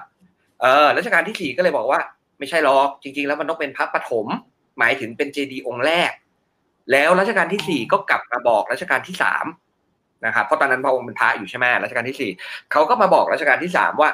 ให้มาบูรณะเจดีองค์นี้ เพราะว่าเจดีองค์เนี้ยคือเจดีที่เอ่อพระโสนเถระและพระอุตตรเถระ ซึ่งเป็นสมณทูตที่พระเจ้าอาโศกส่งมาสุวรรณภูมิเนี่ย ได้สร้างเขาไว้ โอเคไหมครับ ซึ่งรัชกาลที่สามไม่เอา ไม่บูรณะ พอไม่บูรณะเสร็จปุ๊บ พอรัชกาลที่สี่ขึ้นของราชย์รัชกาลที่สี่บูรณะอ่าก็บูรณะ การบูรณะสมัยโบราณไม่ได้ทำไม่ได้แปลว่าทำให้เหมือนเดิม คือทำให้มันใช้ได้ใหม่นะครับ เพราะฉะนั้นเนี่ยของเดิมเราดูในภาพจิตรกรรมไอ้ข้างๆเป็นภาพจิตรกรรมสมัยรุ่นรัชกาลที่หกไปทำระเบียงคดล้อมรอบนะครับ ของเดิมเนี่ยจริง ๆ เราจะเห็นข้างในสีขาวเนาะแล้วมันก็มียอดแหลมๆขึ้นมาไอ้ยอดแหลมๆขึ้นมาตรงนี้เป็นของรุ่นอยุธยา ของเดิมเนี่ยมันคืออันข้างล่างนะครับ มันคืออันข้างล่างเอ่อซึ่งอันเนี้ยคือของเดิมอยุธยาเนี่ยเขารู้ว่าเป็นเจดีย์สำคัญเขาก็มาสร้างตั้งครอบไว้ แล้วรัชกาลที่สี่ก็ สร้างครอบทับข้างบนไปอีกทีหนึ่งเป็นไอชั้นที่มันเป็นสีส้มนะฮะเขาก็บอกว่านี่ไงเป็นพระปฐมเจดีย์แล้วไปสร้างไปสร้างพระราชวังไว้ด้วยนะนะครับ เรียกว่าพระราชวังปฐมนครทุกวันนี้ไม่เหลืออยู่แล้ว ไม่เหลือซากแล้วปฐมนครแปลว่าอะไร แปลว่าเมืองแห่งแรก ใช่ไหมเออ คือรัชกาลที่สี่อะพอพอบอกว่าสร้างธรรมยุติกานิกายเนี่ย ในขณะที่สร้างเนี่ย ตัวรัชกาลที่สี่เองเขาก็ พยายามสืบประวัติความเขาเรียกอะไรความเก่าแก่ของพื้นที่ของเอ่อของสยามนะครับ ให้มันเก่าแก่ขึ้นไปจนถึงตอนสมัยนู้นเลย ซึ่งมันจะรับกันกับตอนที่รัชกาลที่สี่เนี่ยเอ่อต้องสู้กับไอตัวของสิ่งที่เรียกว่าลัทธิล่าอานิคมเอ่อพวกเจ้าอาณานิคมเนี่ยเวลาเขามาล่าอาณานิคมเนี่ยนะครับ ไม่ใช่นึกว่ามันจะล่าแล้วมันก็ล่าได้ มันเหมือนทุกวันเนี้ยเราเห็นยูเครนรัสเซียใช่ไหม อ่าเราเห็นว่ามันไม่ไม่เป็นธรรมมันก็มีการแซงชั่น เพราะว่าเขาเสียผลประโยชน์ด้วยนึกออกไหมเออถ้าเกิดฝรั่งเศสได้ตรงนี้อ่าอังกฤษเสียผลประโยชน์มันก็ต้องแซงชั่นกันไปกันมา ดังนั้นเนี่ยมันต้องหาข้ออ้างนะครับ มันก็จะมีการพยายามหาข้ออ้างในการไปยึดครองไอ้ดินแดนที่จะเป็นอาณานิคม ซึ่งโดยส่วนใหญ่อะฝรั่งช่วงนั้นนะนะเขาก็จะบอกว่า เอ้ยไอ้พระปฐมเจดีย์เนี่ย มันของไทยปะมันเป็นของยูป่ะ ถ้าเผื่อไม่ใช่เนี่ย เป็นพวกเดียวกันป่ะที่สร้าง ถ้าเผื่อไม่ใช่ก็ก็ก็ก็กูก็ยึดมึงได้ดินึกออกไหมเวลาไปเขมรก็นครวัดนี่เป็นของของเขมรป่ะเออ เสร็จแล้วบอกว่าเอ้าก็ไม่ใช่นี่ ก็เป็นขอมเนี่ยไม่ใช่เขมรอะงั้นก็ยึดได้ดิเพราะคุณก็มาใหม่ ไม่ใช่ที่ของคุณ มาแต่เดิมนึกออกปะเออ มันก็เป็นวิธีการในการจัดการนะครับ ซึ่งอันตรงเนี้ยสำคัญ เพราะว่าความคิดแบบเนี้ยมันถูกใช้คือรัชกาลที่สี่เนี่ยนะครับ พยายามที่จะบูรณะ คือสร้างใหม่ไอตัวพระปฐมเจดีย์โดยใช้ concept ว่าเราคือสุวรรณภูมินี่ยังไม่ต้องพูดอีกนะว่าจริงๆแล้วสุวรรณพระเจ้าอโศกไม่ได้ส่งสมณทูตมาสุวรรณภูมิหรือเปล่านะครับอะทีนี้พอพอพยายามที่จะบอกว่าตัวเองเป็นสุวรรณภูมิแล้วเนี่ย ความคิดเนี่ยมันฝังอยู่ในกลุ่มของเอ่อพวกนักปราชญ์ราชบัณฑิต ช่วงนั้นซึ่งส่วนใหญ่แล้วจะอยู่ในวงการสงฆ์เพราะเมื่อก่อนเราเรียนกันหนังสือกันในวัดนึกออกปะนะครับ ซึ่งวัดพวกนี้จะเป็นวัดที่เป็นวัดที่เจ้าไปไปบวช แล้วก็มีการผลิตหนังสือความรู้ทางศาสนา ความรู้ทางหนึ่งสองสามสี่อะไรอย่างเงี้ยที่มันเชื่อมโยงกับประวัติศาสตร์ต่าง ๆ หนังสือเล่มแรกนะครับ หนังสือเล่มแรกที่ที่มีการเรียงลำดับประวัติศาสตร์ของพื้นที่ประเทศสยาม ตอนนั้นยังไม่เป็นประเทศไทยนะ เขียนโดยกรมพยาบาลราชานุภาพ ลูกของรัชกาลที่สี่นะครับ แต่มาเขียนเอาพศสองสี่หกเก้าแล้ว ก็คือหลังจากไอ้ความพยายามเรื่องพระถม บอกว่าพระปฐมเจดีย์เนี่ยมันเป็นเจดีย์ที่พระเจ้าอโศกเอ่อสมณทูตของพระเจ้าอโศกมาสร้างไว้เนี่ยหกสิบเกือบเจ็ดสิบปีแล้วอะนะครับ ในในในการที่ในการที่จะมาเขียนอันนี้ไว้เขาลำดับสมัยแรกสุดนะครับเขาลำดับสมัยแรกสุดเนี่ย ที่เราเรียกว่าเอสมัยทวารวดี ซึ่งปัจจุบันเราไม่ใช้คำว่าสมัยแล้วนะเราใช้คำว่าวัฒนธรรมเขาใช้ว่าสมัยทวารวดี สมัยทวารวดีของเขาเนี่ยนะครับ เป็นสมัยที่เก่าไปจนถึงพุทธศตวรรษที่สามก็คือสมัยของพระเจ้าอโศกเขาบอกว่าพระเจ้าอโศกส่งสมณทูตมาแล้วก็สร้างเจดีย์ไว้ อืม แล้วเจดีย์เนี้ยก็อยู่ในวัฒนธรรมที่เรียกว่าทวารวดี เป็นสมัยแรกสุดของสยาม แล้วทวารวดีเป็นมอญด้วยนะรามันวงเห็นปะเออซึ่งขอให้สังเกตนะครับ หนังสือเล่มนี้ชื่อตำนานพุทธเจดีย์สยาม ก็คือคืออะไร คือเขาลำดับสมัยของเอ่อสยามประเทศเนี่ยตั้งแต่ตั้งแต่ทวารวดีของเขาเนี่ยลงมาจนถึงกรุงเทพโดยการจัดลำดับสมัยของเจดีย์แปลง่าย ๆ ว่าประวัติศาสตร์ของรัฐไทยอะมันถูกสร้างโดยที่ใช้ศาสนาพุทธเป็นแกนในตอนต้นโอ้โหนึกออกไหมเออ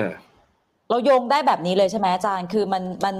มันทดกันได้แบบนี้เลยใช่ไหมคะ คือว่าใช่ครับศาสนาเป็นส่วนหนึ่งในการสร้างประวัติศาสตร์ของชาติได้เลยอย่างนี้ใช่ไหมคะ โดยอันใช่เนี้ยครับอันอันนี้อันนี้ถามย้ำอาจารย์พจน์อีกครั้ง คืออันนี้เป็นการวิเคราะห์หรือว่าอันนี้เป็นการเป็นการอ้างมันเป็นตามการการบันทึก โนโนมันเป็นการวิเคราะห์ แต่ว่าต้องเข้าใจก่อนว่า แต่ว่าหลักฐานทั้งหมดมันเป็นอย่างนั้น ก็หนังสือมันชื่ออ่าตำนานพุทธเจดีย์สยาม แล้วมันไปหักล้างกับไอตัวจารึก เก่าๆเนี่ยคือถ้าเผื่อเราไปดูเนี่ยคือถ้าเผื่อเราเชื่อไอ้พวกหนังสือที่อ่อรุ่นหลังๆผลิตมาเนี่ยกรมดำหลังๆของผมนี่คือรุ่นกรมดำรงอะนะผลิตมาเนี่ยมันจะไม่มันมันจะแย้งกันกับไอ้หลักฐานรุ่นที่มันเป็นจารึกสมัยอยุธยา อย่างเช่นจารึกหลักหนึ่งชื่อจารึกฐานพระอิศวรนะครับ เป็นเป็นรูปพระอิศวรสำลิดอะอยู่ที่กำแพงเพชรแต่เป็นสร้างขึ้นในวัฒนธรรมอยุธยานะเอ่อมันมีจารึกที่ฐานไอตัวจารึกที่ฐานเขาพูดว่ากษัตริย์เนี่ย กษัตริย์ที่ดีอะต้องเลิกเลิกแปลว่าทำนุบำรุง ต้องเลิกพระศาสนาทั้งสามได้แก่พุทธศาสนา ได้แก่ไสยศาสตร์ไสยศาสตร์แปลว่าศาสนาพราหมณ์นะครับในสมัยนั้นเออและศาสนาพระเทวกรรม คือศาสนาผี คือต้องดูแลทั้งสามศาสนาเท่ากันนะ ไม่ได้เอาศาสนาใดศาสนาหนึ่งเออแต่ว่าพอเวลาที่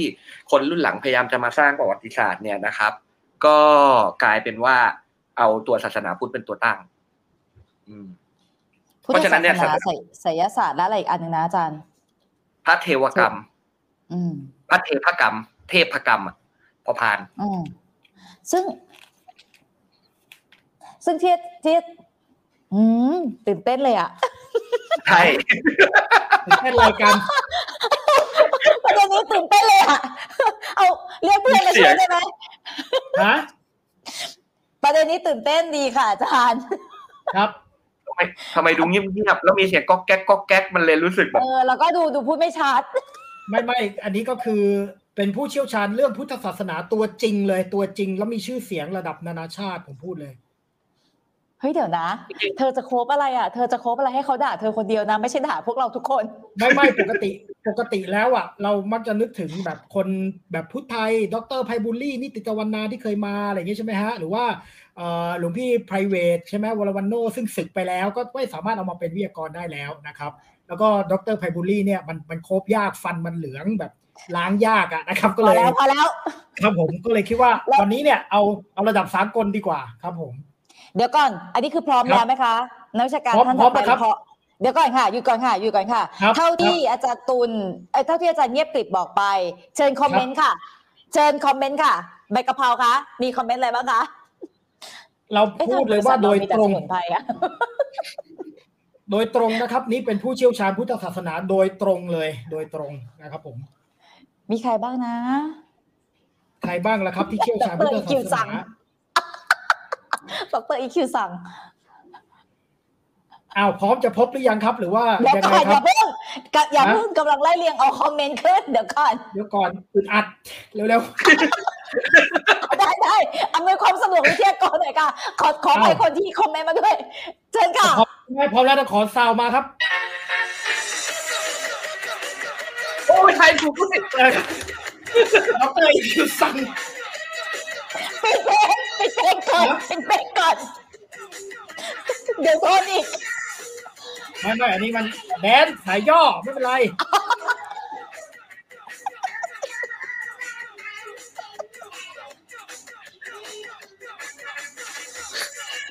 ไม่ใช่ดรอีคิวซัง เป็นญาติกันอีคิวซังเขาเป็นเนรรุ่นพี่ อันนี้อีคือซังดรอีคือซังโคตรเร็วเลยเราอะเราอะอะไรครับ เนรน้อยเจ้าปัญหา จะรีบไปไหนจะรีบไปไหนพักเดี๋ยวหนึ่งสิ ในระหว่างนี้นะคะ เนื่องจากใบกะเพราเนี่ยกำลังพยายามจะไล่เรียงให้เอาคอมเมนต์ขึ้น ขออนุญาตให้ถอยเก้าอี้ไปค่ะ แล้วยืนขึ้นค่ะ เชิญค่ะ อย่าอย่าทำนี่ก็คือชุดของสามเณรเนี่ยพอเหมือนอยู่อย่าให้เห็นข้างล่างดิเอออย่าให้เห็นดิเออประมาณเนี้ยนะครับนี่คือสั่งนี่เขาพูดกับใครวะอธิบายไอ้ใบเตยแม่งก็จดจ่ออยู่แค่ชื่ออะไร จะพิมพ์อีกชื่คืออสั่ง อีกคือสั่งไม่เอาสามเณรฮะอีคิวซังก็ได้อะด็อกเตอร์อีคิวซังก็อีคือซังไง ครับผมเนนน้อยอะสามเณรเจ้าตันหา อีคือซัง จะรีบไปไหน จะรีบไปไหน เดี๋ยวไปหาเนนน้อยข้างเจ้าปัญหาแป๊บนึงเออเนนน้อยเนนน้อยเจ้าปัญหา อย่าไปเชื่อเขาทุกอย่าง เดี๋ยวเถอะเดี๋ยวเถอะ หนูใช้หนูใช้อะไรห่มลูกจีวรใช้อะไรห่มคะอ๋อ อันนี้ผ้านุ่งผ้านุ่งที่บ้าน ตอนแรกเอาไอ้นี้มาแล้ว เสื้อคลุมอาบน้ำของเมีย แต่ว่ามันมันคับใส่ไม่ได้ เดี๋ยวก็ครับเธอเธอกล้าดียังไง คิดจะเอาผ้าคลุมคุณแม่นี่นี่ภรรยาอาจารย์ตุลภรรยาอาจารย์ตุลนะคะ ตัวประมาณหนึ่งในสามของอาจารย์ตุลอ่ามันแล้วเป็นจะไปผ้าเอาของยืดเขามาใส่ได้ไงมันเป็นผ้ายืด แต่ก็ยังใส่ไม่ได้ใช่ไหมล่ะ ไม่ได้ แล้วอันนี้คือทำจากสิ่งใดคะเน้นน้อย หัวเนนน่ะเหรอหัวเนนก็ถุงพลาสติกเหมือนเดิมสีฟ้าเอี้ยวเหรอที่ใส่แกงมา ใช่ ใส่แกงมาด้วย แล้วตาล่ะตาทำไมตาหวานนะลูกอ้าวก็อีคิวซังก็ตายอย่างนี้เขาเป็นเด็กเนนน้อยใจดี ใช่ไหมแล้วหนวดอะหนวดเกาอะหนวดตอนแรกตอนแรกเมียถามว่า ต้องลงทุนแบบโกนหนวดไหมบอกอย่าถึงขนาดนั้นเลยนะ คืออย่างนี้ค่ะทุกคน คืออาอาจารย์ตุลเนี่ยนะคะ เวลาเราคุยกันแบบคือเรามีไลน์กลุ่มนะคะ แล้วก็คุยกันเรื่องประเด็นใช่ไหมคะโอเค เราวางวางแผนกันแล้วเราส่งภาพที่เราจะใช้ประกอบในการบรรยายของอาจารย์ทั้งสองท่านแล้วใช่ไหมคะแล้วเราก็มา confirm ประเด็นกันอีกที ปกตินางถ้านางไม่รู้นางจะ cos เป็นใครนางจะเงียบแล้วนางจะเครียด ในไลน์จะไม่ค่อยโผล่มา เออ วันนี้เว้ยมีโผล่มาแยบมีโผล่มาแยบในไลน์เออโผล่มาแยบในไลน์โผล่มาเลยบอก บอกเลยวะบอกบอก cos อะไรดีนะ เออพิมพ์มา cos อะไรดีนะ นี่ยังบอกยังบอกไอ้เตยเลยกูว่าแรงวันนี้ไม่แรงเราเนี่ยเป็นมีเวลามาเม้นได้พ่ออะก็คือเมื่อสักครู่นี้นะคะขออนุญาตดึงเข้าสาระนะคะ ทุกคนครับอาจารย์โพสค่ะ อาจารย์โพสพูดถึงพุทธศาสนาไสยศาสตร์ เทพกรรม เทพกรรม ใช่ไหมอาจารย์ อืมเทพกรรม ก็คือพุทธพราหมณ์ผีอันนี้แปลตามที่อาจารย์พจน์บอกเขาแปลกันอย่างนี้อยู่แล้วใช่ไหมคะอาจารย์พูดถูกเนาะอ่า ซึ่งที่อาจารย์พจน์อธิบายมาถึงจุดนี้ก็คือย้อนกลับไปคือร่มใหญ่ของหัวข้อปวดหัว ช่วงนี้ ได้ต้องใส่ที่มันหคาลุดดใช่ไหมล่ะมันหลุดใช่ไหมล่ะนั่นแหละเอออ่าเนี่ยครับผมก็คือกูมันไม่มีผมกูจะสรุปอะไรประเด็นโยนให้เขาอยู่เนี่ยโอ้อาจารย์เราเราอาจารย์เราฮะขอโทษนะคะ ที่ขัดจังหวะการครับโคบเราขอกลับมาประเด็นเราได้ไหมคะ ครับก็คืออาจารย์พจน์พูดเรื่องนี้อยู่ในร่มอยู่ในร่มของว่าศาสนาเป็นส่วนหนึ่งของการสร้างชาติ โดยอ้างอิงเอ่อ หลักฐานทางประวัติศาสตร์ที่แย้งกันเองในในสมัยต่อสมัยใช่ไหมคะ อาจารย์ตุลค่ะ ขอประเด็นนี้ค่ะ ศาสนากับชาติ อ่า อะไรนะโยมเดี๋ยวนะโยมด้วยโยมศาสนากับชาติ คืออย่างนี้เมื่อกี้อะเหตุฟังที่สิริพจน์พูดว่าเอ่อมันมีหลักฐานทางโบราณคดีที่แสดงให้เห็นว่าจริงๆเนี่ยวิธีคิดเนี่ยมันแตกต่างกันอะไรเงี้ยนะ เฮ้ยปวดหัวเดี๋ยวนะเอาไว้หนูน้อยหนูน้อยยุกยิกมากเลยลูก ถ้าปวดหัวเอาออกแว่นเอ้าถ้าเวียนหัวเอาออกก่อนลูก ไม่ไม่ได้นี่แว่นแว่นได้อยู่ เดี๋ยวขอใช้หมองนั่งมาทิแป๊บหนึ่งท่านเยอะเหลือเกินเว้ยอ่าเห็นไหมกูมีซาวเอฟเฟกด้วยตายเดี๋ยวเดี๋ยวเหมือนเหมือนไม่เหมือนเอาเอาให้เหมือนเลยเอาให้เหมือนเลยขออีกทีขออีกทีใช้หมองนั่งมาที่ง่า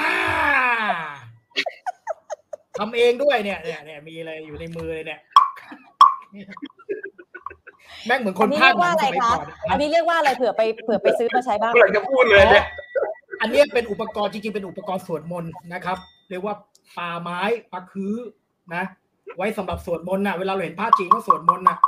อ่า อันนี้เป็นอุปกรณ์สวดมนต์นะครับ แล้วก็แล้วก็อันมีนี้คืระอบาปฆังดอกที่หนึ่งเออบาปครับนี่อันนี้ระฆังก็ไว้สวดมนต์เหมือนกันเรียกอินเคงนะนะครับ ก็เอาไว้สวดมนต์ครับ ผมบาปไปสองดอกซ้อน ใช่น้องขวัญน้องค่ะขวัญวันหลังให้ลองลองเอาหนังเงียบมาแล้วให้เขาพากย์ดิไว้ทำได้ น่าจะน่าจะสนุกดีเหมือนกันนะเนี่ยทำได้ด้วยทำได้ทำได้ทำได้ขนาดเนี้ยอะ กลับมา กลับมาปชาระติเด็นความเป็นชาติกับศาสนาใช่ไหมก็จริง ๆอะที่พูดเรื่องมหาวงในลังกาเนี่ยมันชัดใช่ไหมครับว่าลังกาเนี่ยเขาเชื่อมโยงความเป็น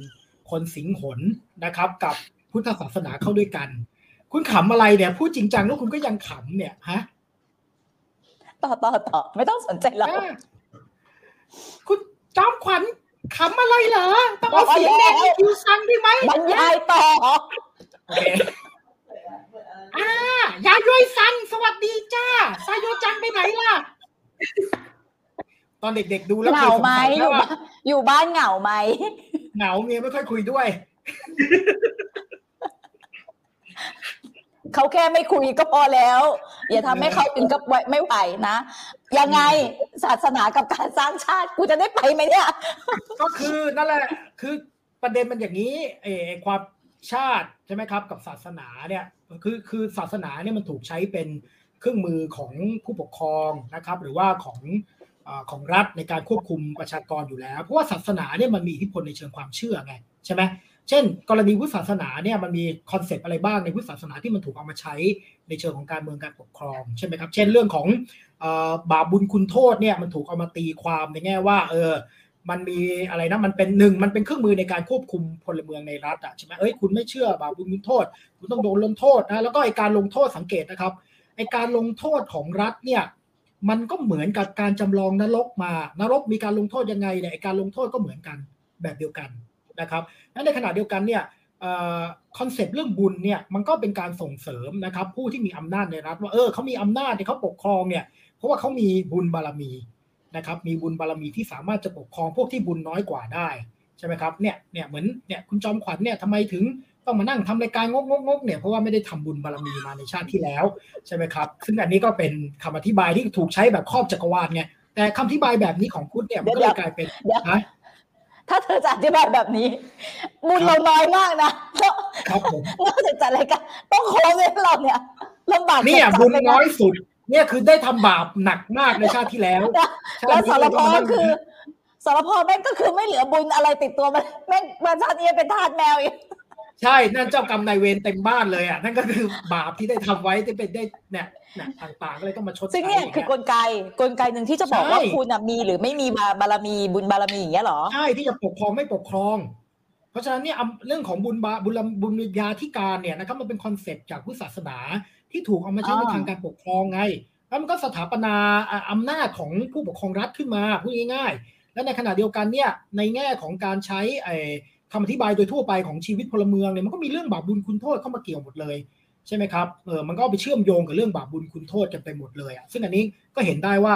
คำสอนทางศาสนาหรือว่าไอความศักดิ์สิทธิ์ทางศาสนาอะไรบางอย่างเนี่ยมันเอามาถูกใช้กับกับชาติอย่างไรบ้างอะแล้วในขณะเดียวกันเนี่ย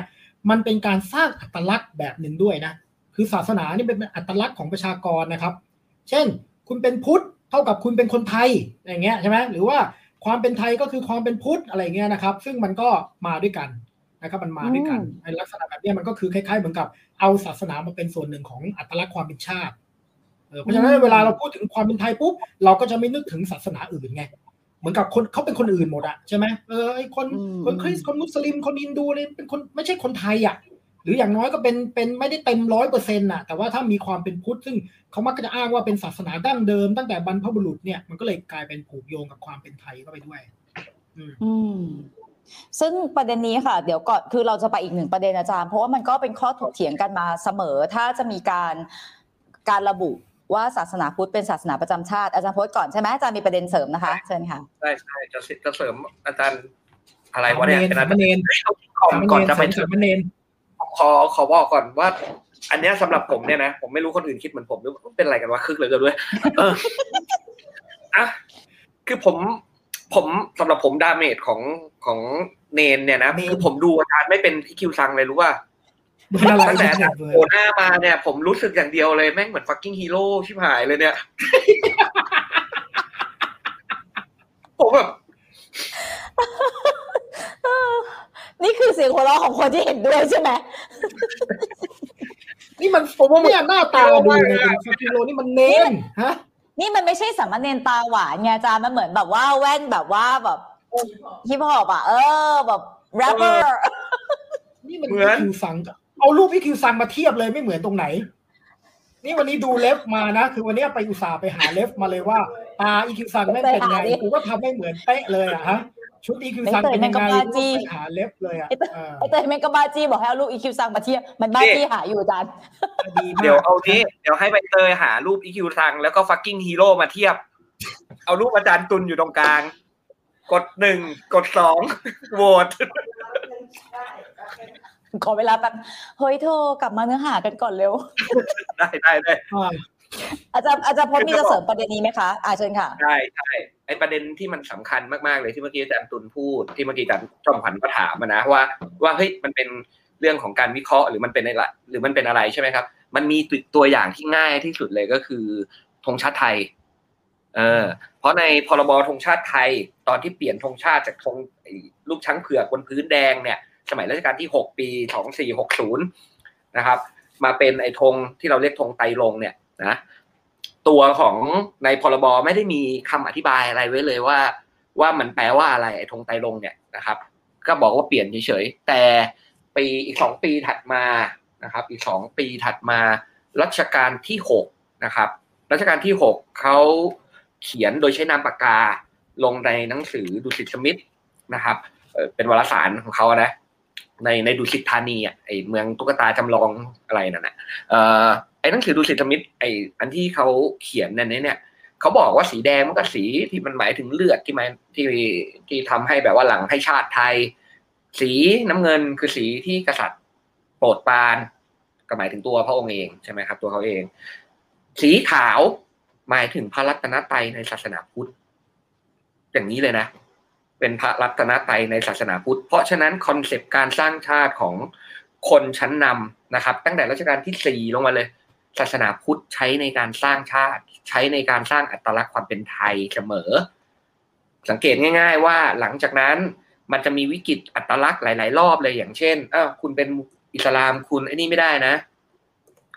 คุณเรียนหนังสือไม่ได้นะ ในไอตอนไอตรงพื้นที่บริเวณเออสามจังหวัดชายแดนภาคใต้สมัยก่อน ใช่ไหมมันจะมีปัญหาอย่างเงี้ยตลอดเลยนะครับ เพราะว่าเราอะ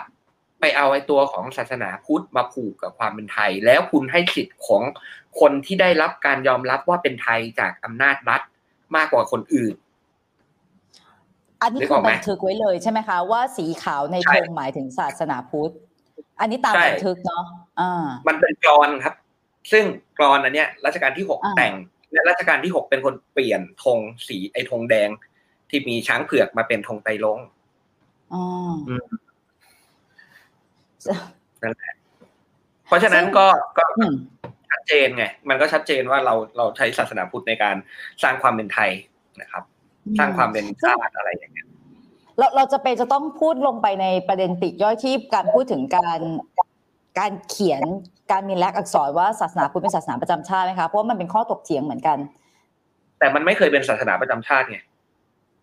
อ่าคือเออใช่มันเพราะมันใช้ในมันก็การจะมีข้อถกเถียง อืม แต่มันไม่ได้เป็นมันไม่ได้เคยเป็นศาสนาประเอ่อประจำชาตินี่อาจารย์ตุลประเด็นนี้ค่ะประเด็นเรื่องอะไรโยมประเด็นเรื่องอะไรครับโยม เนี่ยก็คือจับจับแต่ชุดอะไม่ได้ฟังเลยเนี่ย ชุดมันไม่เรียบร้อยครับโยม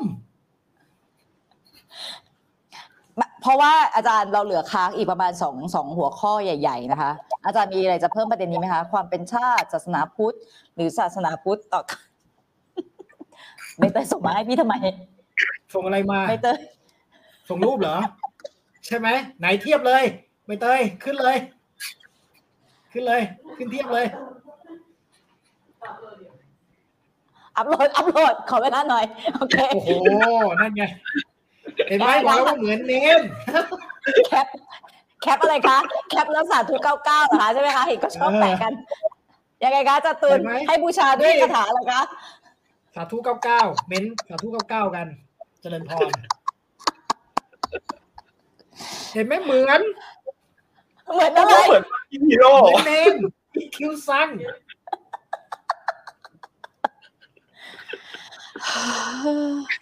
ต้องยิ้มอย่างนี้ด้วย นี่ยิ้มอย่างนี้อาจารย์ตูนมีอาจารย์ทักว่าอาจารย์ตูนเหมือนอาจารย์พิษพงศ์สวัสดิ์ไหมเอาอย่าไปโอ้ยยุ่งกับพิษเขาฮะเนี่ยล้อเลียนคนพวกนี้ไม่ได้เรื่องเลย เดี๋ยวเดี๋ยวนะถ้าถ้าย้อนกลับไปไปเอา cover page เขามาดิพี่ล้อเลียนนั่นเราอะฮะพวกเราเนี่ยเออพวกที่เราเรียนเนาะเอออาจารย์สุจิตก็โดนแล้วเนาะอืมอาจารย์สุจิตโดนแล้ว กูยังโดนเลยอืมตอนนี้เหลือแมวสี่ตัวแหละที่ยังไม่โดนครบยะแมวโคบเป็นแมวแข็งไง ไม่เอาตัวเองไปโคบแมวไงโอเคนี่นี่อาจารย์สภาพแม่ตอนแรกตอนแรกคิดเดี๋ยวนี้ขอแถมนิดนึงก่อนนะก่อนไปสาระอีกนิดหน่อย คือตอนแรกคิดมากเหมือนกันว่าจะโคบอะไร เพราะว่าพุทธศาสนามันมีให้โคบเยอะแต่ไม่อยากซ้ำไพบูลลี่ก็ทำไปแล้วแล้วตอนแรกเนนแอร์แม่โหแต่เนนแอร์แม่งต้องเอา ไอ้ปากกาเขียนคิ้วมาเขียนหน้าไงคือแบบเนี้ยกูลบยากก็คือยาก ตอนแรกน่ะคิดอะไรรู้ไหมโคบเป็นสุญญตา ความว่าง เอากระดาษสีขาวมาอันนึงแล้วก็แปะว่ากูเป็นสุญญตาเป็นความว่าง มันก็นำมาทำเกินอะใช่ป่ะก็เนี่ยก็เหลืออีคิวฟังเนี่ยที่เล่นได้อะ อืม ที่เราฟังมาทั้งหมดอะ ครับ ไม่ต้องอธิบายอะไรเลยเธอ ครับ หัว หัวข้อสำคัญคือ คิดถึงประเด็นกูบ้างไหมครับ ผมเนื้อหาเนื้อหาได้คิดถึงบ้างไหมจะรีบไปไหนจะรีบไปไหน ขอพักเดียวเองสิจะรีบไปเขียนบทความไหมสองคนเนี้ยจะรีบจบอะรายการให้เนี่ย โอ้ยได้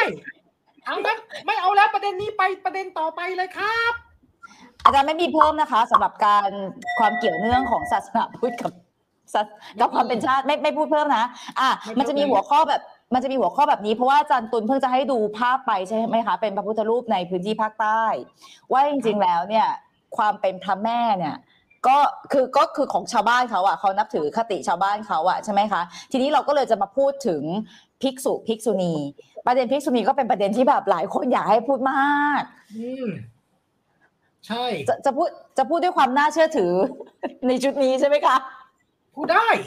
สามารถเนรได้พูดได้ครับ นี่จริงๆ ถ้าเปิดจอมขวัญเอาถุงน่องมาสวมหัวก็เป็นพิกษุณีนะโครบได้เลยอะกูไม่จริง ๆสรพสรพเขาไม่ได้มาแบบรุนแรงเนาะแต่ดีกรีเขาเพิ่มขึ้นโดยเฉลี่ย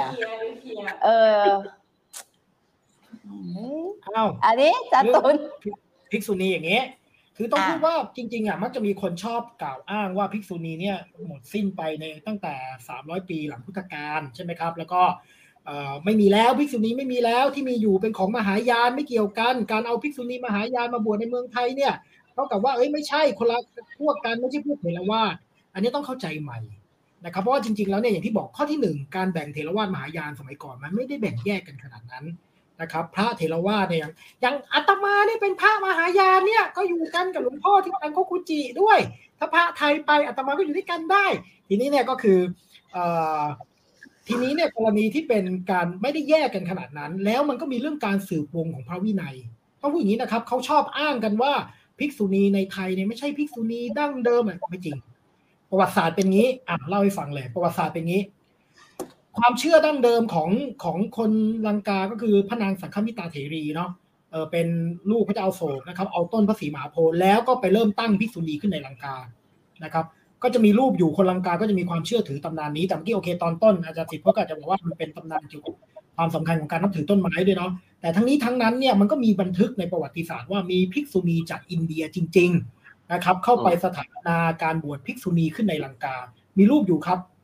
นะครับ รูปรูปเนี่ยนะพระนางสังฆมิตราเถรเห็นไหมฮะเป็นภิกษุณีที่นำเอาต้นพระศรีมหาโพธิ์นะแล้วก็เข้าไปสถาปนาภิกษุณีขึ้นในลังกานะครับ ในตำนานตำนานของคนลังกานะ ทีนี้จากลังกาเนี่ยนะครับพุทธศาสนาเนี่ยมันมันพุทธศาสนาเนี่ยมันก็แพร่เข้าไปในจีนมาก่อนแล้วนะครับ และในจีนเนี่ยประมาณที่ศตวรรษที่สามนะผู้หญิงเนี่ยเริ่มรู้ว่าพุทธศาสนาอนุญาตให้ผู้หญิงบวชได้ ก็เลยขอร้องให้พระภิกษุบวชให้ฟังพอยนี้ดีๆนะฮะสมัยนั้นยังไม่มีภิกษุณีเข้าไปในจีนนะช่วงก่อนพุทธศาสนาคริสตศตวรรษที่สามเนี่ยยังไม่มีภิกษุณีเข้าไปในจีน แต่รู้ว่าผู้หญิงบวชได้ พวกผู้หญิงจีนเนี่ยก็เลยขอร้องให้พระภิกษุบวชให้ คือพระผู้ชายบวชให้ ปรากฏว่าพระผู้ชายบวชให้ คนก็เฮ้ยพระผู้ชายบวชให้ได้ไง เออ อันเนี้ยพอยสำคัญ เพราะว่าในพระวินัยแต่เดิมนะครับ ในพระวินัยแต่เดิม ต้องไม่ดูแมว ในพระวินัยแต่เดิมนี่นะคือในพระวินัยแต่เดิมเนี่ยนะฮะเอ่อ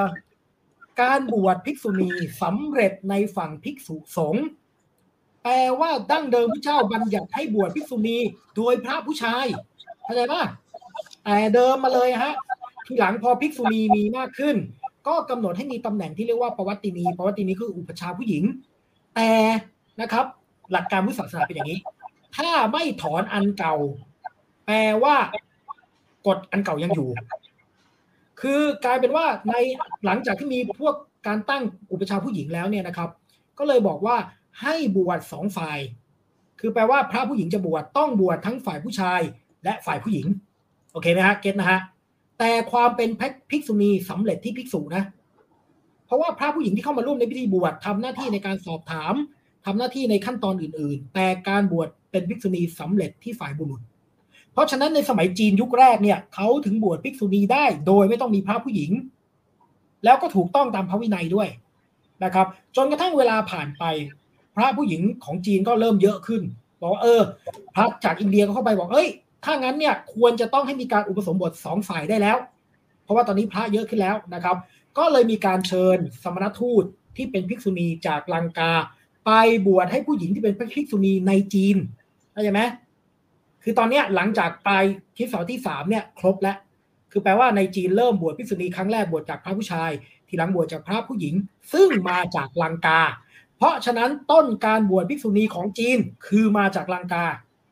แล้วเมื่อลังกาภิกษุณีหมดไปลังกาก็เลยไปขอจีนกลับมาไง บวชที่ต้นพระศรีมหาโพธิ์แล้วก็ก็บอกว่านี่มันวงการบวชเดียวกัน เพราะว่าก็ลังกาก็จีนรับไปจากลังกาฝ่ายผู้หญิงนะ แล้วลังกาก็เอาจีนกลับมาบวชไง แล้วภิกษุณีไทยก็ไปบวชจากลังกาไงฮะอืมมันก็วงเดียวกันอะ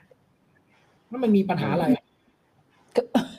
คือเพราะฉะนั้นที่อาจารย์ตุลเล่ามารอยต่อที่อาจารย์ตุลบอกว่าการที่นิมนต์ภิกษุณีจากจีนไปลังกา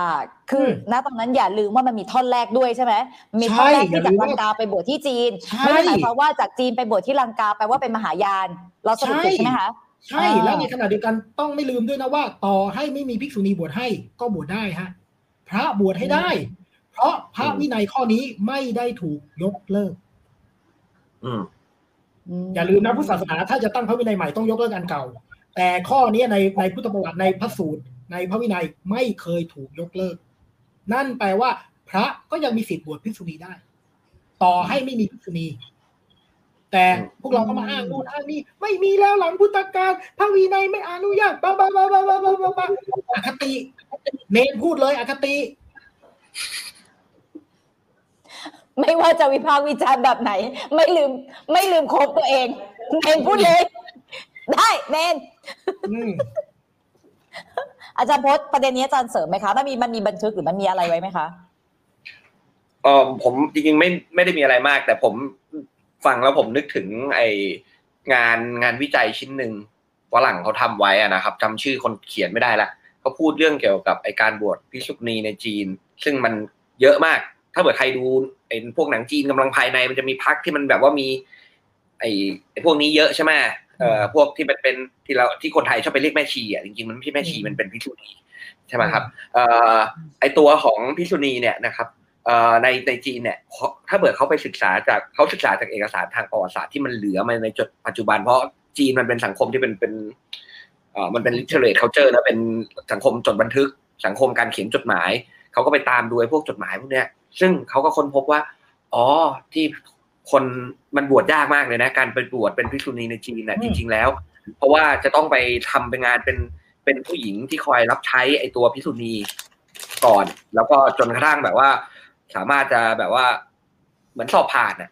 นะครับ สอบผ่านสอบเลื่อนชั้นได้พอเลื่อนชั้นได้ก็ถึงจะบวชได้ แต่คนผู้หญิงจีนนิยมไปบวชอย่างนี้มาก เพราะอะไรรู้ป่ะในงานวิจัยชิ้นนี้นะครับเขาเขียนไว้ว่ามันเป็นเพราะว่า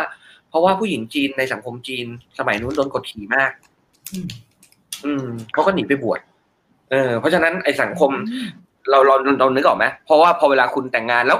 ที่มันสำคัญมากที่มันตลกมากเลยก็คือ ไอ้คนที่มันจะเขียนหนังสือได้เนี่ยโอเค ถึงจะเป็นสังคมที่เป็น literate culture ก็จริงอะแต่ว่ามันก็แปลว่ามันเป็นคนชั้นสูงนั้นน่ะอืมเออ เป็นคนที่มีฐานะกลายเป็นว่าไอ้คนที่ไปบวชอะเป็นผู้หญิงที่มีฐานะที่ไม่อยากเข้าไปอยู่ในบ้านบ้านผัวอะแล้วเจอแม่ผัวใช้อะพูดง่ายๆอื เอมอนั่นแหละ คืออ่านแล้วอ๋อ มันเป็นมาตั้งแต่นู่นสมัยราชวงศ์ถังเลยเว้ยนั่นแหละครับ ประมาณนั้นเนนเนนไม่ไม่บ่นเลยนะว่าว่าอยากเปลี่ยนชุดเนี่ยแปลกนะเนี่ย อันนี้มันมันอึดอัดแต่ว่าก็คอยขยับได้ แต่ว่านั่นแหละ ก็คิดว่าอยากให้ภาพของเนนเนี่ย อยู่ในใจของเราทุกคนต่อไป เนนเนนมีเลขไหมล่ะ กินหลังเฮ้เนยนได้ด้วยเหรอ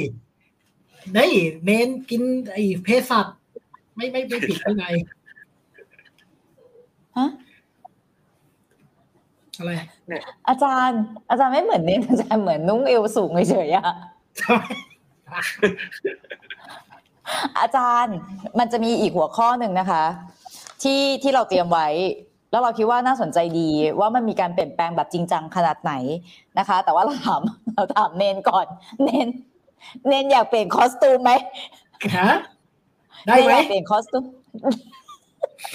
แต่หัวข้อนี้เป็นหัวข้อของเนนเลยนะ เอาว่ามาก่อนก็ได้ เอาหัวข้อเนนก่อนก็ได้ครับ ค่ะ คือจริงๆแล้วว่าเราอยากจะจบให้มันไม่เกินสามทุ่มครึ่งนะคะ เพราะว่าเรารู้ว่าอาจารย์ทั้งสองท่านก็มีภาระนะคะ ก็ไม่เข้าใจทำไมต้องส่งงานเขาช้า deadline ตลอดเลยนะคะ แต่ว่าก็อยากอำนวยความสะดวก อะแต่คืองั้นเราเราอยากพูดแล้วแต่อาจารย์จะพูดกระชับแค่ไหนนะคะ ก็คือประเด็นของ โลกในปัจจุบันสังคมปัจจุบันของคนที่เลือก ไม่นับถือศาสนา อ่า อะคนบาปอย่างเธอสองคนอธิบายมาสิคะว้ายทำไมว่าว่าเนนเป็นคนบาปอย่างนี้ล่ะครับดูนั่นแหละครับ ตัวบาปเลยฮะหน้าหมันไส้แต่ร้องคำว่าวายแรกแล้วโอ้เดี๋ยวก่อนก่อนไปนะก่อนไปพูดถึงเรื่องคนแม้แต่ถือศาสนา สาธุค่ะ สาธุร่วมกันค่ะอาจารย์สาสาธุธุค่ะค่ะ เนี่ยกูชอบจะโพสต์ตรงเนี้ยค่อยๆมาแต่มานะ ก็คืออันนี้นี่ค่ะ คุณอาจจะเห็นรูปลักษณ์แบบนี้คิดว่าเป็นหลวงปู่เค็ม ไม่รู้ไม่เคยกิน ก็คือไม่รู้เค็มหรือเปล่า แต่ก็เหยียบน้ำน้ำทะเลพุ่งเหมือนกัน นี่แหละฮะ คนบาปตัวจริงมันอยู่ตรงนี้อะฮะไม่ใช่กูหรอกทำไมล่ะเนี่ยหลวงพ่อเวเดอร์มันบาปอ้าวตัวจริง ก็อาจารย์สอนไว้ไงอาจารย์บอกว่า มึงจะนับถืออะไรก็เรื่องของมึงครับอืมเรื่องของมึงครับ ค่ะไปอาจารย์ตูนเริ่มก่อนค่ะ ในทางปรัชญามันมีคำอธิบายสำหรับโลกยุคนี้ที่คนไม่นับถือศาสนาไหมคะ หรือว่าจริงๆแล้วคนไม่นับถือศาสนามันเป็นกลุ่มคนที่มีอยู่แล้วแต่ไหนแต่ไรคะโอ้ยมันมีมานานแล้ว แต่ว่าในโลกโบราณนะก็จะจะนิยามอะไรที่ต่างออกไปนะครับ ถ้าเราไปดูในบันทึกประวัติศาสตร์ หรือไม่ใช่ในในทางปรัชญาเนี่ยมันจะมีอันหนึ่งของ เซนต์ออกุสตินุสเนาะซึ่งเป็นอ่านักปราชญ์ของคริสตจักรในยุคกลางนะครับ หรือออกัสตินเนี่ยนะครับออกัสตินเนี่ยเขามี argument อันหนึ่งว่าคนเอ่อคล้ายๆเหมือนกับว่าความเชื่อเรื่องพระเจ้ามันเป็นความเชื่อที่ทุกคนเชื่อ เพราะฉะนั้นใครที่ไม่เชื่อเรื่องพระเจ้าเนี่ยในสมัยนั้นก็จะโดนอะเป็นคนบ้าบ้างผีสิงบ้างอะไรเงี้ยคือคล้ายๆความเชื่อเนี่ยมันมันในความคิดคนโบราณนะคล้ายๆเหมือนกับทุกคนก็เชื่อหมดอะอะไรเงี้ยนะมันเป็นอะไรประมาณนั้นนะครับ แต่ว่า หลังจากที่ศาสนจักรหมดอำนาจนะครับในในนี้กรณีในยุโรปเนาะศาสนจักรหมดอำนาจลง แล้วก็มีการปฏิวัติในวิทยาศาสตร์ เกิดเศรษฐกิจแบบทุนนิยมนะครับไอการไม่นับถือศาสนาหรือการไม่อะไรมันไม่โดนลงโทษไงใช่ไหมคือสมัยก่อนมันมีโทษนะครับ คุณไม่เชื่อพระเจ้าอะเออเพราะเนี่ยมันไม่มีอำนาจของพระศาสนจักรที่จะเข้าไปบังคับคุณแล้วและการไม่นับถือศาสนาเนี่ยมันก็เริ่มต้นขึ้นจริงๆมันมีมาแต่โบราณเพียงแต่มันถูกนิยามว่าเป็นบ้าบางผีเข้าอะไรเงี้ยนะครับ แต่ว่าออพอพอโลกยุคใหม่มัน มันมันศาสนาจักรไม่ได้มีอำนาจครอบงำเนี่ยมันก็มีคนเหล่านี้เพิ่มขึ้นเรื่อยๆนะครับ ทีนี้เนี่ยกรณีโอเคนั่นคือในกรณีตะวันตก ในสังคมไทยเนี่ยก็มีนะครับแล้วก็ในยุคหลังๆเนี่ยเราเห็นว่าไอ้คำอธิบายเดิมแบบที่ว่าเออเราอยู่ในชุมชนศาสนาเราต้องปฏิบัติตามศาสนาเนี่ยมันก็ไม่ใช่แล้วใช่ไหมครับ ความเป็นปัจเจกก็เกิดขึ้นทุกคนก็อยู่ในเมืองใหญ่เศรษฐเออสถิติที่น่าสนใจก็คือจำนวนของคนที่ไม่นับถือศาสนาเนี่ยมันมีเพิ่มขึ้นนะครับ มีเพิ่มขึ้น ซึ่งอันเนี้ยสมโนประชากรโลกเมื่อไม่กี่ปีเนี่ยกลายเป็นประชากรอันดับอันดับสามของโลกบ้างถ้าผมจำไม่ผิด ก็คือหนึ่งกับสองเนี่ยเขาขับเคี่ยวกันระหว่างศาสนาคริสต์กับศาสนาอิสลามเนาะของของพุทธนี่อยู่หลังๆอยู่แล้วเพราะว่าคนมันน้อยนะครับ แต่ว่าทั่วโลกเนี่ยคริสต์กับอิสลามเนี่ยเขาจะเป็นคล้ายๆเป็นแชมป์สลับกันมานานแล้วนะครับ แต่ก็จะเรียนเป็นศาสนาต่างๆนะแต่เมื่อไม่กี่ปีมานี้เนี่ยคนไม่นับถือศาสนาขึ้นมาเป็นประชากรอันดับสาม และแม้แต่ในเมืองไทยเองเนี่ยก็ขึ้นผมเข้าใจว่ามาเป็น top five แล้วนะครับ คนไม่นับถือศาสนา ซึ่งอันนี้มันมันเพิ่มขึ้นเรื่อยๆนะเป็นปรากฏการณ์ที่มันจะมีมากขึ้นเรื่อยๆนะครับซึ่งปรากฏการณ์นี้มันน่าสนใจนะ ผมคิดว่ามันน่าสนใจมากๆ เพราะว่าแม้แต่ในกลุ่มคนไม่นับถือศาสนาเองเนี่ยเขามีหลายแบบนะครับเขามีประเภทที่เรียกว่า irreligious ก็คือยังไม่เอาศาสไม่เอาศาสนาเลย anti religious ก็คือต่อต้านด้วยใช่ไหมครับมีเอทิสนะครับก็คือกลุ่มที่ไม่เชื่อในพระเจ้า ใช่ไหมหรือว่ากลุ่มที่เน้น spirituality ก็คือเชื่อในเรื่องของจิตวิญญาณแต่ไม่เชื่อศาสนา บางคนก็โอเค กูไม่นับถือศาสนาหลัก กูไม่นับถือเพเกนกูไม่นับถือซาตานก็ได้ ในฐานะไอ้รูปแบบการต่อต้านรัฐก็มีใช่ไหมครับ หรือว่ากลุ่มที่ยังยังยังรออยู่ ยังสงสัยมีเอ่อพวกนอสติก มีพวกสกิปสเกปติกพวกอะไรเยอะแยะไปหมดเลยอะเขาไม่ได้เป็นแบบก้อนเดียวเหมือนกันหมดนะครับ กลุ่มคนที่ไม่นับถือศาสนาจริงก็มีความหลากหลายในกลุ่มเขาด้วย ซึ่งน่าสนใจว่ามีมากขึ้นเรื่อยๆครับในปัจจุบัน แต่อันนี้ผมอยากจะพูดนิดเดียวก็คือ คนชอบเข้าใจว่าถ้าไม่มีศาสนาแปลว่าไม่มีศีลธรรมใช่ไหมลูกศิษย์ผมจะมาเล่าให้ฟังบ่อย เนี่ยพอกลับไปพูดที่บ้านที่บ้านเฮ้ยหรือไม่นับถือศาสนาเหรอแบบกลัวผู้ผู้ปกครองหรืออากงอาม่าก็จะแบบแล้วลือจะเป็นคงลีเหรอลือก็กลายเป็นคงชั่วนะก็ต้องอธิบายว่าศีลธรรมมันไม่ได้มีแค่ศาสนา มันมีชุดศีลธรรมอย่างอื่นที่ไม่ได้เป็นของศาสนาด้วย นะครับ ซึ่งอันเนี้ยก็ก็ต้องค่อย ๆ ให้ความเข้าใจกันไปว่า ต่อให้เขาไม่นับถือศาสนา มันไม่ได้แปลว่าเขาปฏิเสธศีลธรรมทุกชุด แต่ว่าเขาแค่ไม่รับไอ้ที่มันมาจากศาสนาแค่นั้นเอง อืมอาจารย์ตุลคะแล้วส่วนค่ะ อะไรวะ คุณเนแล้วแล้วตัวอาจารย์อาจารย์คุณอากูงง อาจารย์ตูนเองอาจารย์เป็นคนมีศาสนาไหมมี ผมมี มีดิ ดูสิ เดี๋ยวนะคะ ศาสนาอะไรอยากขยายความไหมคะใช่ คืองี้เวลาพูดเรื่องเรื่องศาสนาเนี่ยนะครับ มันมันอย่างนี้ เวลาเรานิยามว่าเรามีศาสนาหรือเปล่าเนี่ยอันนี้ก็เป็นอีกเรื่องหนึ่งนะแล้วก็มันก็มันก็ล้วงลับตับแตกกันนิดนึงคือคืองี้ไม่ เราไม่ได้อยากรู้คำตอบ เราอยากรู้แค่ว่าอาจารย์มีศาสนาไหมก็จะบอกว่ามีดูดูดูดูพคฤนมีติกรรมศาสนาคนมีศาสนาสิคะเออโอเคเอาไว้ด่ากูนั่นเอง เพราะฉะนั้นเราไม่เราไม่ยุ่งค่ะ เราก็เป็นแบบที่อาจารย์สอนเราไว้ จะนับถืออะไรก็เรื่องของมึงกัน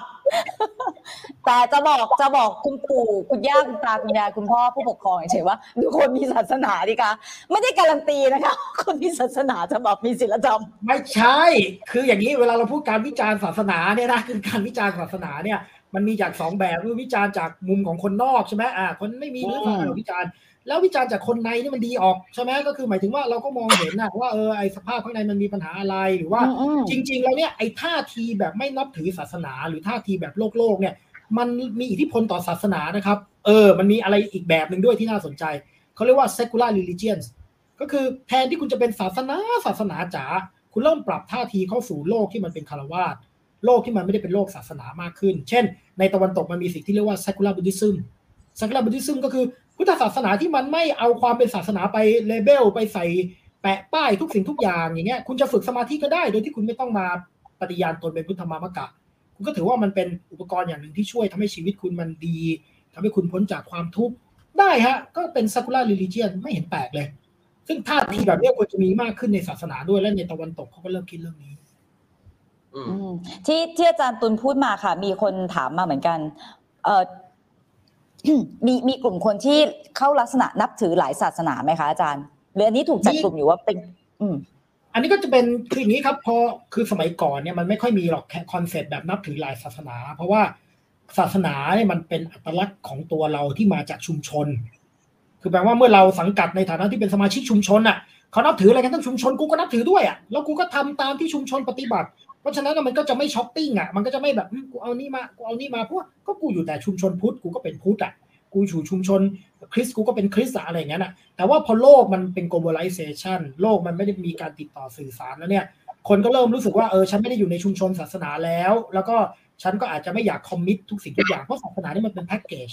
นะครับทีนี้เขาก็เริ่มรู้สึกว่าเออเราก็เอานั่นนิดเอานี่หน่อยเลยมันก็เป็นปรากฏการณ์สมัยใหม่ในการที่เราแบบ นับถือหลายศาสนาพร้อมกันหรือว่าเลือกแต่ละส่วนของศาสนามาผสมกันเนี่ย ก็เป็นปรากฏการณ์สมัยใหม่นะครับอืมแต่ไม่ได้อยู่ในนิยามว่านับถือหลายศาสนาอย่างนี้ใช่ไหมคะคือคือมันก็จะก็จะตอบแบบนั้นก็ได้ แต่ว่ามันมันก็จริง ๆ จริง ๆ จะว่าสมัยใหม่ก็ไม่เชิงอะพุทธพราหมณ์ผีนี่ก็มีมานานแล้วอะใช่ไหมแต่หมายถึงว่าไอ้แบบที่เราเอาช็อปดูที่มันต่างกันมากๆอะไรเงี้ยมาผสมผสมผสมกันเนี่ยอันนี้มันก็เริ่มเป็นเป็นเป็นปรากฏการณ์สมัยใหม่อะซึ่งซึ่งผมก็อ่าคิดว่ามันก็ไม่ไม่แปลกอะอืมจันพลค่ะว่าจัผนมพลมีงาน ผมมีงานวิจัยที่ที่มันอ่าผมว่ามันค่อนข้างชัดนะ คือมันมีงานวิจัยทางมนุษยวิทยาสมัยประมาณสักพศ 2500 นะครับ ในพม่าเขาพูดถึงชุมชนอ้าวเจ้าจะไม่เมื่อกี้เราจะเรากลัวขัดจังหวะอาจารย์โพสเราจะถามว่าในระหว่างที่อาจารย์โพสจะพูดจะเปลี่ยนไหมเพราะแลดูคันน่ะน่าจะนะจะเปลี่ยนอยู่แต่ว่าเริ่มจะเอาตาออกก่อนหายหวานแล้วตาไม่หวานแล้ว อะงั้นงั้นแล้วแต่นะคะพอเนเอ้ยอาจารย์โพสเชิญค่ะแล้วทีนี้พอพอไอไอเขาไปศึกษานะครับ พอเขาไปศึกษาในพม่าปุ๊บเขาค้นพบว่าในสังคมพม่าที่นิยามตัวเองเป็นพุทธจ๋าๆเลยนะครับ ซึ่งไอการนิยามเป็นพุทธจ๋าๆนี่มันมีเหตุผลทางด้านชาตินิยมที่ที่ทำขึ้นเพื่อสู้กับอังกฤษอีกทอดหนึ่งด้วยนะเออซึ่งพอเป็นอย่างนี้เสร็จปุ๊บไอศาสนาแบบที่เขา เมื่อเมื่อเกือบเกือบเจ็ดสิบปีในพม่าเนี่ย ศาสนาพุทธเนี่ย มันไม่ให้พื้นที่ มันไม่ให้อำนาจกับผู้หญิงอีก เออ เพราะฉะนั้นเนี่ย พอศาสนาพุทธไม่ให้อำนาจกับผู้หญิงเนี่ยกลายเป็นว่าศาสนาพุทธกลายเป็นศาสนาของผู้ชายว่ะ แต่ผู้หญิงก็ต้องบอกว่าตัวเองนับถือศาสนาพุทธนะ พอมีงานบุญในในวัดผู้หญิงต้องไปช่วยนะครับ ผู้ชายเป็นใหญ่ แต่พอมันมีการนับถือผีเอ่อศาสนาของการนับถือผีผีนัดในพม่าเนี่ย ผู้หญิงเท่านั้นที่จะเข้าไป ไปจัดการดูแลจัดการพิธีกรรม คือคือกำลังจะบอกว่าเอ่อมันขึ้นอยู่กับว่า ไอ้ตัวชุดความเชื่อเนี่ย มันมันสามารถให้อำนาจกับใครในสังคมนะครับ แล้วก็ในสังคมนั้นน่ะมันสมาทานอะไรสมาสมาทานความเชื่ออะไรเป็นความเชื่อที่สัมพันธ์กับอีลิทของสังคมสำคัญกับอำนาจของสังคมนึกออกปะอืมเวลาที่เราจะพูดว่าสังคมไหน วัฒนธรรมไหนมัน มันมันนับถือศาสนาอะไร เพราะจริงๆในในศาสนาพวกนั้นนะมันก็มันในในแบบที่เราพูดว่ามันพูดอะมันก็แบบว่ามันก็มีผีมันก็มีพราหมณ์มันก็มีอะไรไม่รู้เต็มไปหมด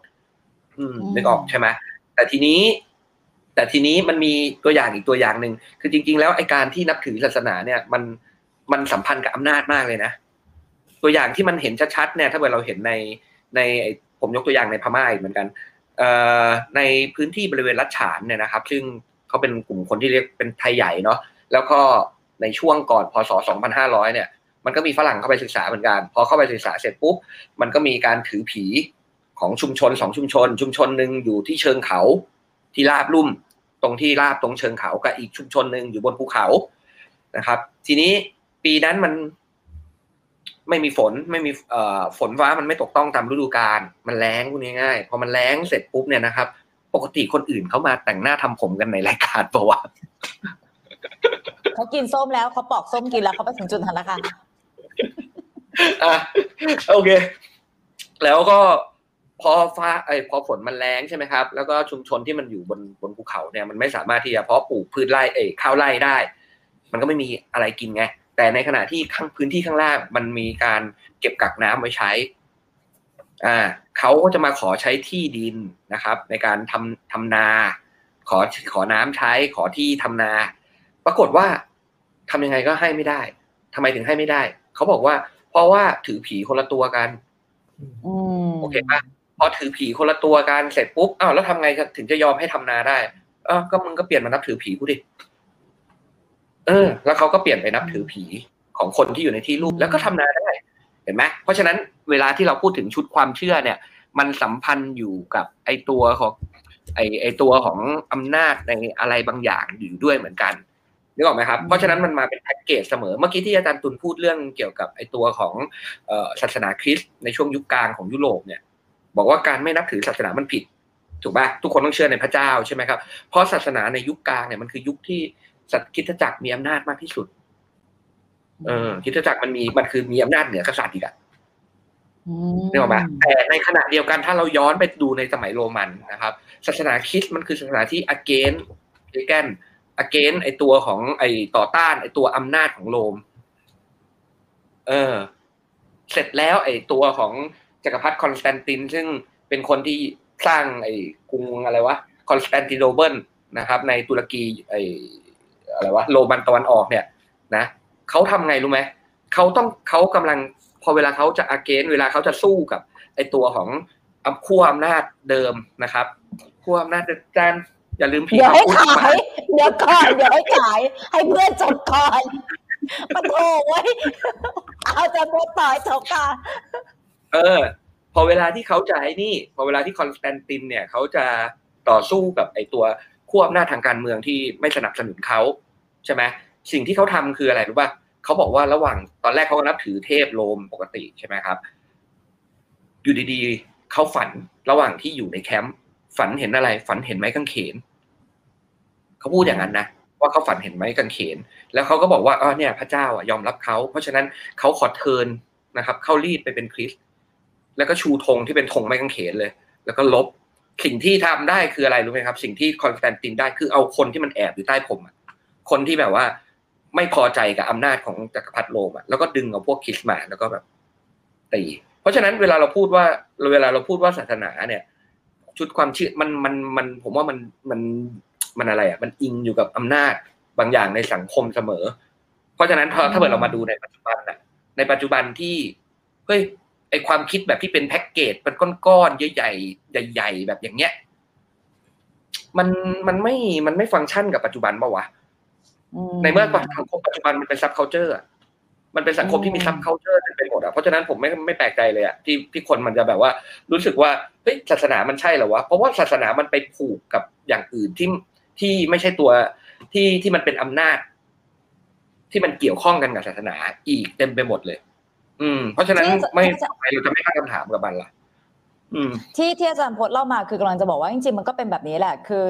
หน้าหน้าที่ของศาสนาคือจริงๆ ถูกนำไปใช้มากกว่าที่เราคิดว่า ว่าจะเป็นอะ ในสังคมทั่วโลกแหละใช่ไหมคะตั้งแต่สมัยโบราณแล้วด้วยอืมฮึสิ่งหนึ่งที่เป็นข้อสังเกตที่เราเราเป็นคนฟังอะเนาะสิ่งหนึ่งที่เป็นข้อสังเกตก็คือว่ามันก็จะผูกอยู่กับการมีอำนาจเหนือ การบริหารอำนาจผ่านเนี่ยผ่านกลไกของความเชื่อ ผ่านกลไกของการเป็นเป็นคนที่นับถือศาสนา แต่ว่าแน่นอนนะคะ มันก็คือแบบอย่างที่อาจารย์พจน์บอกคือ มันเป็นสิ่งที่มันถูกบันทึกไว้ มันคือเป็นสิ่งที่มันเป็นมาใช่แล้วบางอย่างก็ยังคงมีอยู่ในปัจจุบัน แต่ว่ามันก็เปลี่ยนรูปลักษณ์อ่าไม่ใช่ไม่ใช่ เปลี่ยนรูปแบบของมันไปแล้วอะเยอะใช่ไหมที่พูดมาอย่างนี้นะคะ เราอาจจะมีเวลาไม่พอในการที่จะให้ทุกคนได้ศึกษาเรื่องเหล่านี้นะคะ เพราะฉะนั้นคุณสามารถติดตามได้จากหนังสือ เอามาสิเอามาหวานเลยหวานเจี๊ยบเลยเมื่อกี้เนี่ยเนี่ยเมื่อกี้ไทยอินอันนี้ขายขายเลยพ่อป้าเดี๋ยวยสีนี้ละเดี๋ยวตัวสีนี้ละ อ่าเวอร์ชันของอาจารย์ตูนที่ถือนะคะอ่าเล่มนี้ก็จะมีอาจารย์อาจารย์ตูน อาจารย์สิริพจน์แล้วก็อีกคนนึงนะคะ ซึ่งดิฉันไม่ค่อยชอบขี้หน้าเท่าไหร่อาจารย์วิจักรนะคะฝากบอกด้วยนะอย่างคะนี้เลยนะอย่างนี้ก็ได้ผีเหรพาอพุวะทธค่ะผีพาพุทธแล้วก็อันนี้คือภารตะสยามของอาจารย์ตูนค่ะนะคะภารตะสยามของอาจารย์ตูนค่ะ แล้วก็ของทีละครปะโทษสลับไปเพื่อนก่อนยังไงคะเล่มสีเล่มปกสีแดงแสดค่ะ อาจารย์พจน์ตะ อาจารย์อาศาจารสย์นาผีศาสนาผีใต้เชิงเขาพัสุเมนอ่า แล้วก็อีกหนึ่งเล่มค่ะ อาจารย์ตูนค่ะศาพระตัดสยามศาสนาอ่าพระตัดสยามผีพรามพุทธและเล่มล่าสุดพระตัดสยามศาสนาต้องไม่ห้ามเรื่องการเมืองครับผมค่ะ พูดเลยว่าไปซื้อค่ะ ไปซื้อไม่ได้สักบาทไปซื้อค่ะ ไม่แต่อยากให้อ่านค่ะ อยากอยากให้อ่านเพราะว่าถ้าคนสนใจเรื่องนี้ก็จะมีเวลากับแบบ ตัวหนังสือเยอะขึ้นเนาะบางทีอันนี้เราแบบเราคุยกันแล้วมันมันเล่นนะคะมันก็มีคนเล่นเล่นบางคนก็เอาแมวมาเล่นบางคนก็แบบครบเล่นอะไรอย่างเงี้ยค่ะ ก็อาจจะแบบเนื้อหาอาจจะแบบไม่เท่าหนังสือนี่เป็นไงขายแบบถ่อมตัวไหมถ่อมตัวด้วยด่าไปด้วย คือคือเอากูด่า เอากูมาด่า แต่แต่แบบด่าได้ด่าคืนได้ไม่เต็มปากเพราะเพราะอะไรมันช่วยขายหนังสือเออ ไม่แล้วนี่ด้วยนะเมื่อกี้ผมสังเกตนะครับ คุณจอมขวัญตาเขาลอยนะตอนเขาฟังวันเนี้ย EP เนี่ยเป็น EP ที่คุณตาลอยแบบฮะเพราะว่า เพราะอะไรรู้ป่ะฮะอาจารย์หัวข้อที่เราคุยกันวันนี้จริงๆเป็นหัวข้อซีเรียสทุกเรื่องเลยนะอืมเป็นหัวข้อที่แบบอืมระดมมาก ระดมระดมมาก ก็ไม่เป็นไรใครที่ไม่ได้เห็นพ้องกันกับอาจารย์ตูนหรือสรพก็ไม่เป็นไรค่ะ ไปด่าเขาเอานะคะ ไม่ใช่คือต้องบอกนี้ด้วยจริงๆเนี่ยผมเนี่ย ในฐานะศาสนิกเนี่ยผมวิจารณ์ศาสนา ไม่ใช่ว่ารังเกียจศาสนาหรืออะไรเลยนะคือคือเห็นคุณค่านะแล้วก็คิดว่าศาสนาคือจริง ๆ เหมือนอาจารย์สุรัตน์พูดแหละว่า ไม่ว่าอะไรก็ตามมันต้องปรับตัวนะครับถ้าจะอยู่ในโลกสมัยใหม่ร่วมกับผู้คนที่เขามีวิธีคิดเปลี่ยนแปลงไปแล้วบริบททางสังคมมันเปลี่ยนแปลงไปแล้วเนี่ย มันต้องปรับตัว แล้วการปรับตัวนี่มันไม่ได้ปรับแค่เชิงรูปแบบ ไม่ใช่แค่ตลกไม่ตลกหรืออะไรเงี้ยมันไม่ใช่ มันต้องเป็นการปรับกระบวนคิดปรับอะไรหลายๆอย่างนะครับ มันก็จะกลายเป็นสิ่งที่มันอยู่กับคนสมัยใหม่ได้อะมันถึงจะจะไปด้วยกันได้อะไม่งั้นมันก็แล้วไงอะใช่ไหมฮะมันมันคนเขาไม่เอาอะไรจะทำยังไงอะเออจะไปบังคับเขายัดปากมึงต้องนับถือศาสนาเนี่ยก็ทำไม่ได้ไงใช่ไหมเอออยู่ดีก็เกรี้ยวกราดตกใจ ตกใจจังหวะมากเลยอะแล้วก็จริงๆแล้วเรายังไม่ได้คุยลงรายละเอียดนะคะ ว่าอย่างอย่างที่เราเริ่มต้นอะที่อาจารย์ตุลใช้แบบ keyword อะ คือเถรวาทลังกาวงแบบไทยอะคือจริงๆแล้วถ้าเราจะคุยคุยแบบในแง่ของศาสนาพุทธแบบไทยต้องคุยในปัจจุบันที่อ้างอิงพรบสงฆ์ด้วยเนาะเพราะว่าอืมคือใช่ไหมคะคือถ้าจะแตะอะต้องไปแตะแบบของจริงเลยแบบไทยคือแบบนั้น คือต้องอิงตามพรบสงฆ์ด้วย เพราะว่าจริงๆ อันนี้ไม่ใช่ข้อมูลใหม่นะอาจารย์แล้วก็ไม่ใช่ประเด็นใหม่คือประเด็นเรื่องของทำไมศาสนาพุทธ ที่ไทยจะต้องอยู่ภายใต้พรบสงฆ์ซึ่งจริงๆเป็นพรบที่แบบผ่านโดยคารวะใช่ปะอืมเออทำไมคือต้องมีเออเชิญค่ะอาจารย์เชิญค่ะคือคืออย่างนี้ครับก็คือเนี่ยคือคือเวลาเราพูดถึงพุทธไทยเนี่ยมันมันไม่ได้มีแค่พระธรรมวินัยใช่ไหมหรือว่าอืมริดิชันที่ปฏิบัติมามันมีกฎหมาย คือเป็นพระนี่ลำบากมากเลย ก็คือต้องปฏิบัติตามธรรมวินัย ปฏิบัติตามประเพณีปฏิบัติของนิกาย แล้วก็ปฏิบัติตามกฎหมายก็คือพรบคณะสงฆ์แล้วไอ้ตัวพรบคณะสงฆ์เนี่ยมีโครงสร้างการปกครองอีก คือฉันเป็นพระแบบอิสระชนแบบพุทธการไม่ได้อะกูเดินท่องไปเพื่อประโยชน์แก่เพื่อมนุษย์และสรรพสัตว์อะไรเงี้ยไม่ได้ฮะคุณต้องมีวัดอยู่ ไม่มีวัดมึงโดนจับศึก เพราะว่าอันนี้มันอยู่ในกฎหมาย พระในพระไม่ได้เป็นอิสระชนนะมันมันมีการปกครองมันมีลำดับ แล้วมันก็มีความเป็นรัฐราชการอยู่ในระบบการปกครองพระอะพูดกันตรงๆใช่ไหมเนี่ยมันมีเรื่องนิตยพัฒน์เงินเดือนมีเรื่องตำแหน่งปกครองอะไรต่างๆ เข้มงวดมากเพราะฉะนั้นอันนี้จริงๆเนี่ยอันนี้คือพุทธไทย มันก็คือรัฐราชการที่เข้ามาอยู่ในโครงสร้างคณะสงฆ์ อืมอืมจริง ๆ เรารู้จักเรารู้จักอาจารย์อาจารย์คมกริตอาจารย์ตุลเนี่ยจากการพูดเรื่องของการแยกรัฐกับศาสนาใช่ไหมคะเพราะก็จะมีนักวิชาการทางด้านปรัชญาทางด้านศาสนาอยู่สองสามท่านที่เราได้ยินพูดเรื่องเนี้ย ทุก ๆ เวทีบ่อย ๆ นะคะถึงแม้ว่าบางคนเราจะไม่ค่อยชอบขี้หน้า ก็คือไม่ต้องเดาคืออาจารย์วิจักนะคะ ก็แต่ว่าจริงๆแล้วว่านักวิชาการทางด้านนี้มักจะพูดเสมอว่าเฮ้ยมันต้องแยกกันระหว่างรัฐกับศาสนา มันไม่สามารถเอาศาสนาเข้าไปอยู่ในโครงสร้างแบบ เหมือนกับใช้อำนาจโครงสร้างแบบนี้อ่าแต่ว่ามันจะมีข้อโต้แย้งเนอะอาจารย์ก็คือที่จะบอกว่าโอ้โหเนี่ยขนาดมีคุมขนาดนี้แล้วดูพระสงฆ์ปฏิบัติตัวดี ดูโดนจับศึกดูแบบเสพเมถุนดูอะไรอย่างเงี้ย คือ ราะว่าเรายังไม่ได้ก้าวไปถึงคู่ขนานของการพูดถึงเรื่องนี้ใช่ปะว่าแบบเฮ้ยมันไม่ได้แปลว่าไม่มีอะไรเลยไง มันไม่ได้แปลว่าไม่มีพรบสงฆ์แปลว่าไม่มีอะไรเลยใช่ปะอืมคือคือมันเออมันต้องคือพูดมันต้องออกไปจัดการโดยเลยค่ะคนทั่วไปพร้อมกันใช่ แล้วก็มันจะต้องไม่ใช่ว่ารัฐจัดการทุกอย่างไงฮะคือคนไทยนี่อ่าไม่ค่อยเชื่อมั่นในตัวเอง คิดว่าทุกอย่างต้องให้รัฐจัดการให้เหมือนแบบลูกนกต้องรอให้แม่นกมาป้อนให้อะ บ้าบ้าโตเป็นควายแล้วก็ยังแบบว่าเออเดี๋ยวคิดว่าเดี๋ยวด่าใครไม่ไม่ไม่ด่าด่าไปถึงไอ้เรื่องทั่วไปเรื่องทั่วไปครับผมครับโอเค ชอบชอบชอบแบบลอยๆไม่ใช่กูคแบรับบผมที่ลอยอะวันนี้เรียกว่าด่าลอยนะ ไม่ใช่ตาลอย อาจารย์พจน์มีอะไรจะปิดท้ายตรงนี้ไหมคะ ผมอยากเห็นใบเตยเอาแบบว่าคอมเมนต์ของวิจักรขึ้นมามั่งมีวิจักรเมนต์หรือเปล่าไอ้นี่มึงบ้าจี้ปะเนี่ยไม่ต้องไม่ต้องผมว่าเขาเขาดูทุก EP นะ อาจารย์วิจักรอาจารย์วิจักรคือเป็น executive producer แบบแบบที่คุณไม่รู้ตัว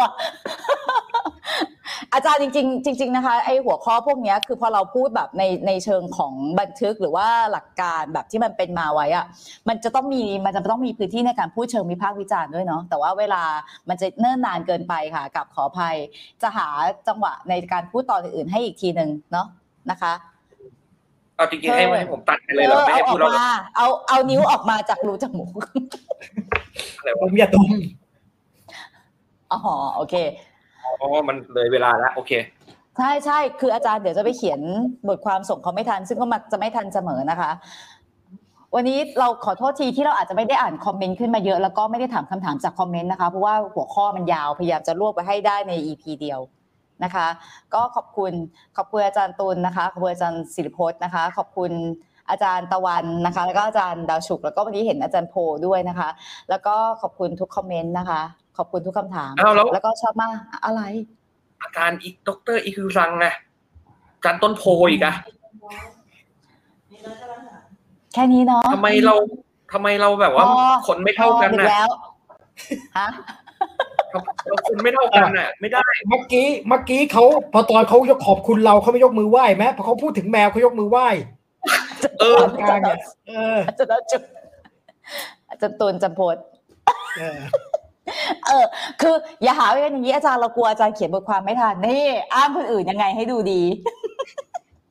ขอบคุณทุกคอมเมนต์นะคะ เดี๋ยวสัปดาห์หน้าเรามาใหม่นะคะ วันจันทร์นะคะ โอเคทำไมทำไมทำหน้าเหนื่อยอะอ๋อ มีหนึ่งประเด็น คิดว่าอาจารย์พจน์อยากให้พูด ก็คือก่อนจบรายเอ้ยก่อนเริ่มรายเอ่อช่วงเริ่มรายการใช่ไหมคะตอนนั้นเราเทสสัญญาณใช่ไหมที่อาจารย์พจน์โชว์ซองขึ้นมาให้เราดูใช่ปะสองแล้วก็จะบอกเฮ้ยอ๋อใช่จอมขวัญ เออจอมขวัญเฮ้ยเนี่ยเรากินอันนี้เว้ยคือนางจะบอกว่านางกินกาแฟ เพราะว่าอาจารย์แกบอกว่าเราอะทำให้คนเข้าใจผิดไปหมดแล้วว่าอาจารย์แกดื่มเครื่องดื่มอื่น เราก็บอกว่าเขาไม่ได้เข้าใจผิดจากที่เราพูดหรอกเขาเข้าใจผิดจากสีหน้าอาจารย์ที่เปลี่ยนอะไม่เกี่ยวอะไรกับเราหรอกโอเคนะคะ สวัสดีค่ะอาจารย์โพสสวัสดีค่ะอาจารย์ตุลขอบคุณทุกคนค่ะ ไปจีรีบไปเร็วเดี๋ยวเขาด่า Thank you.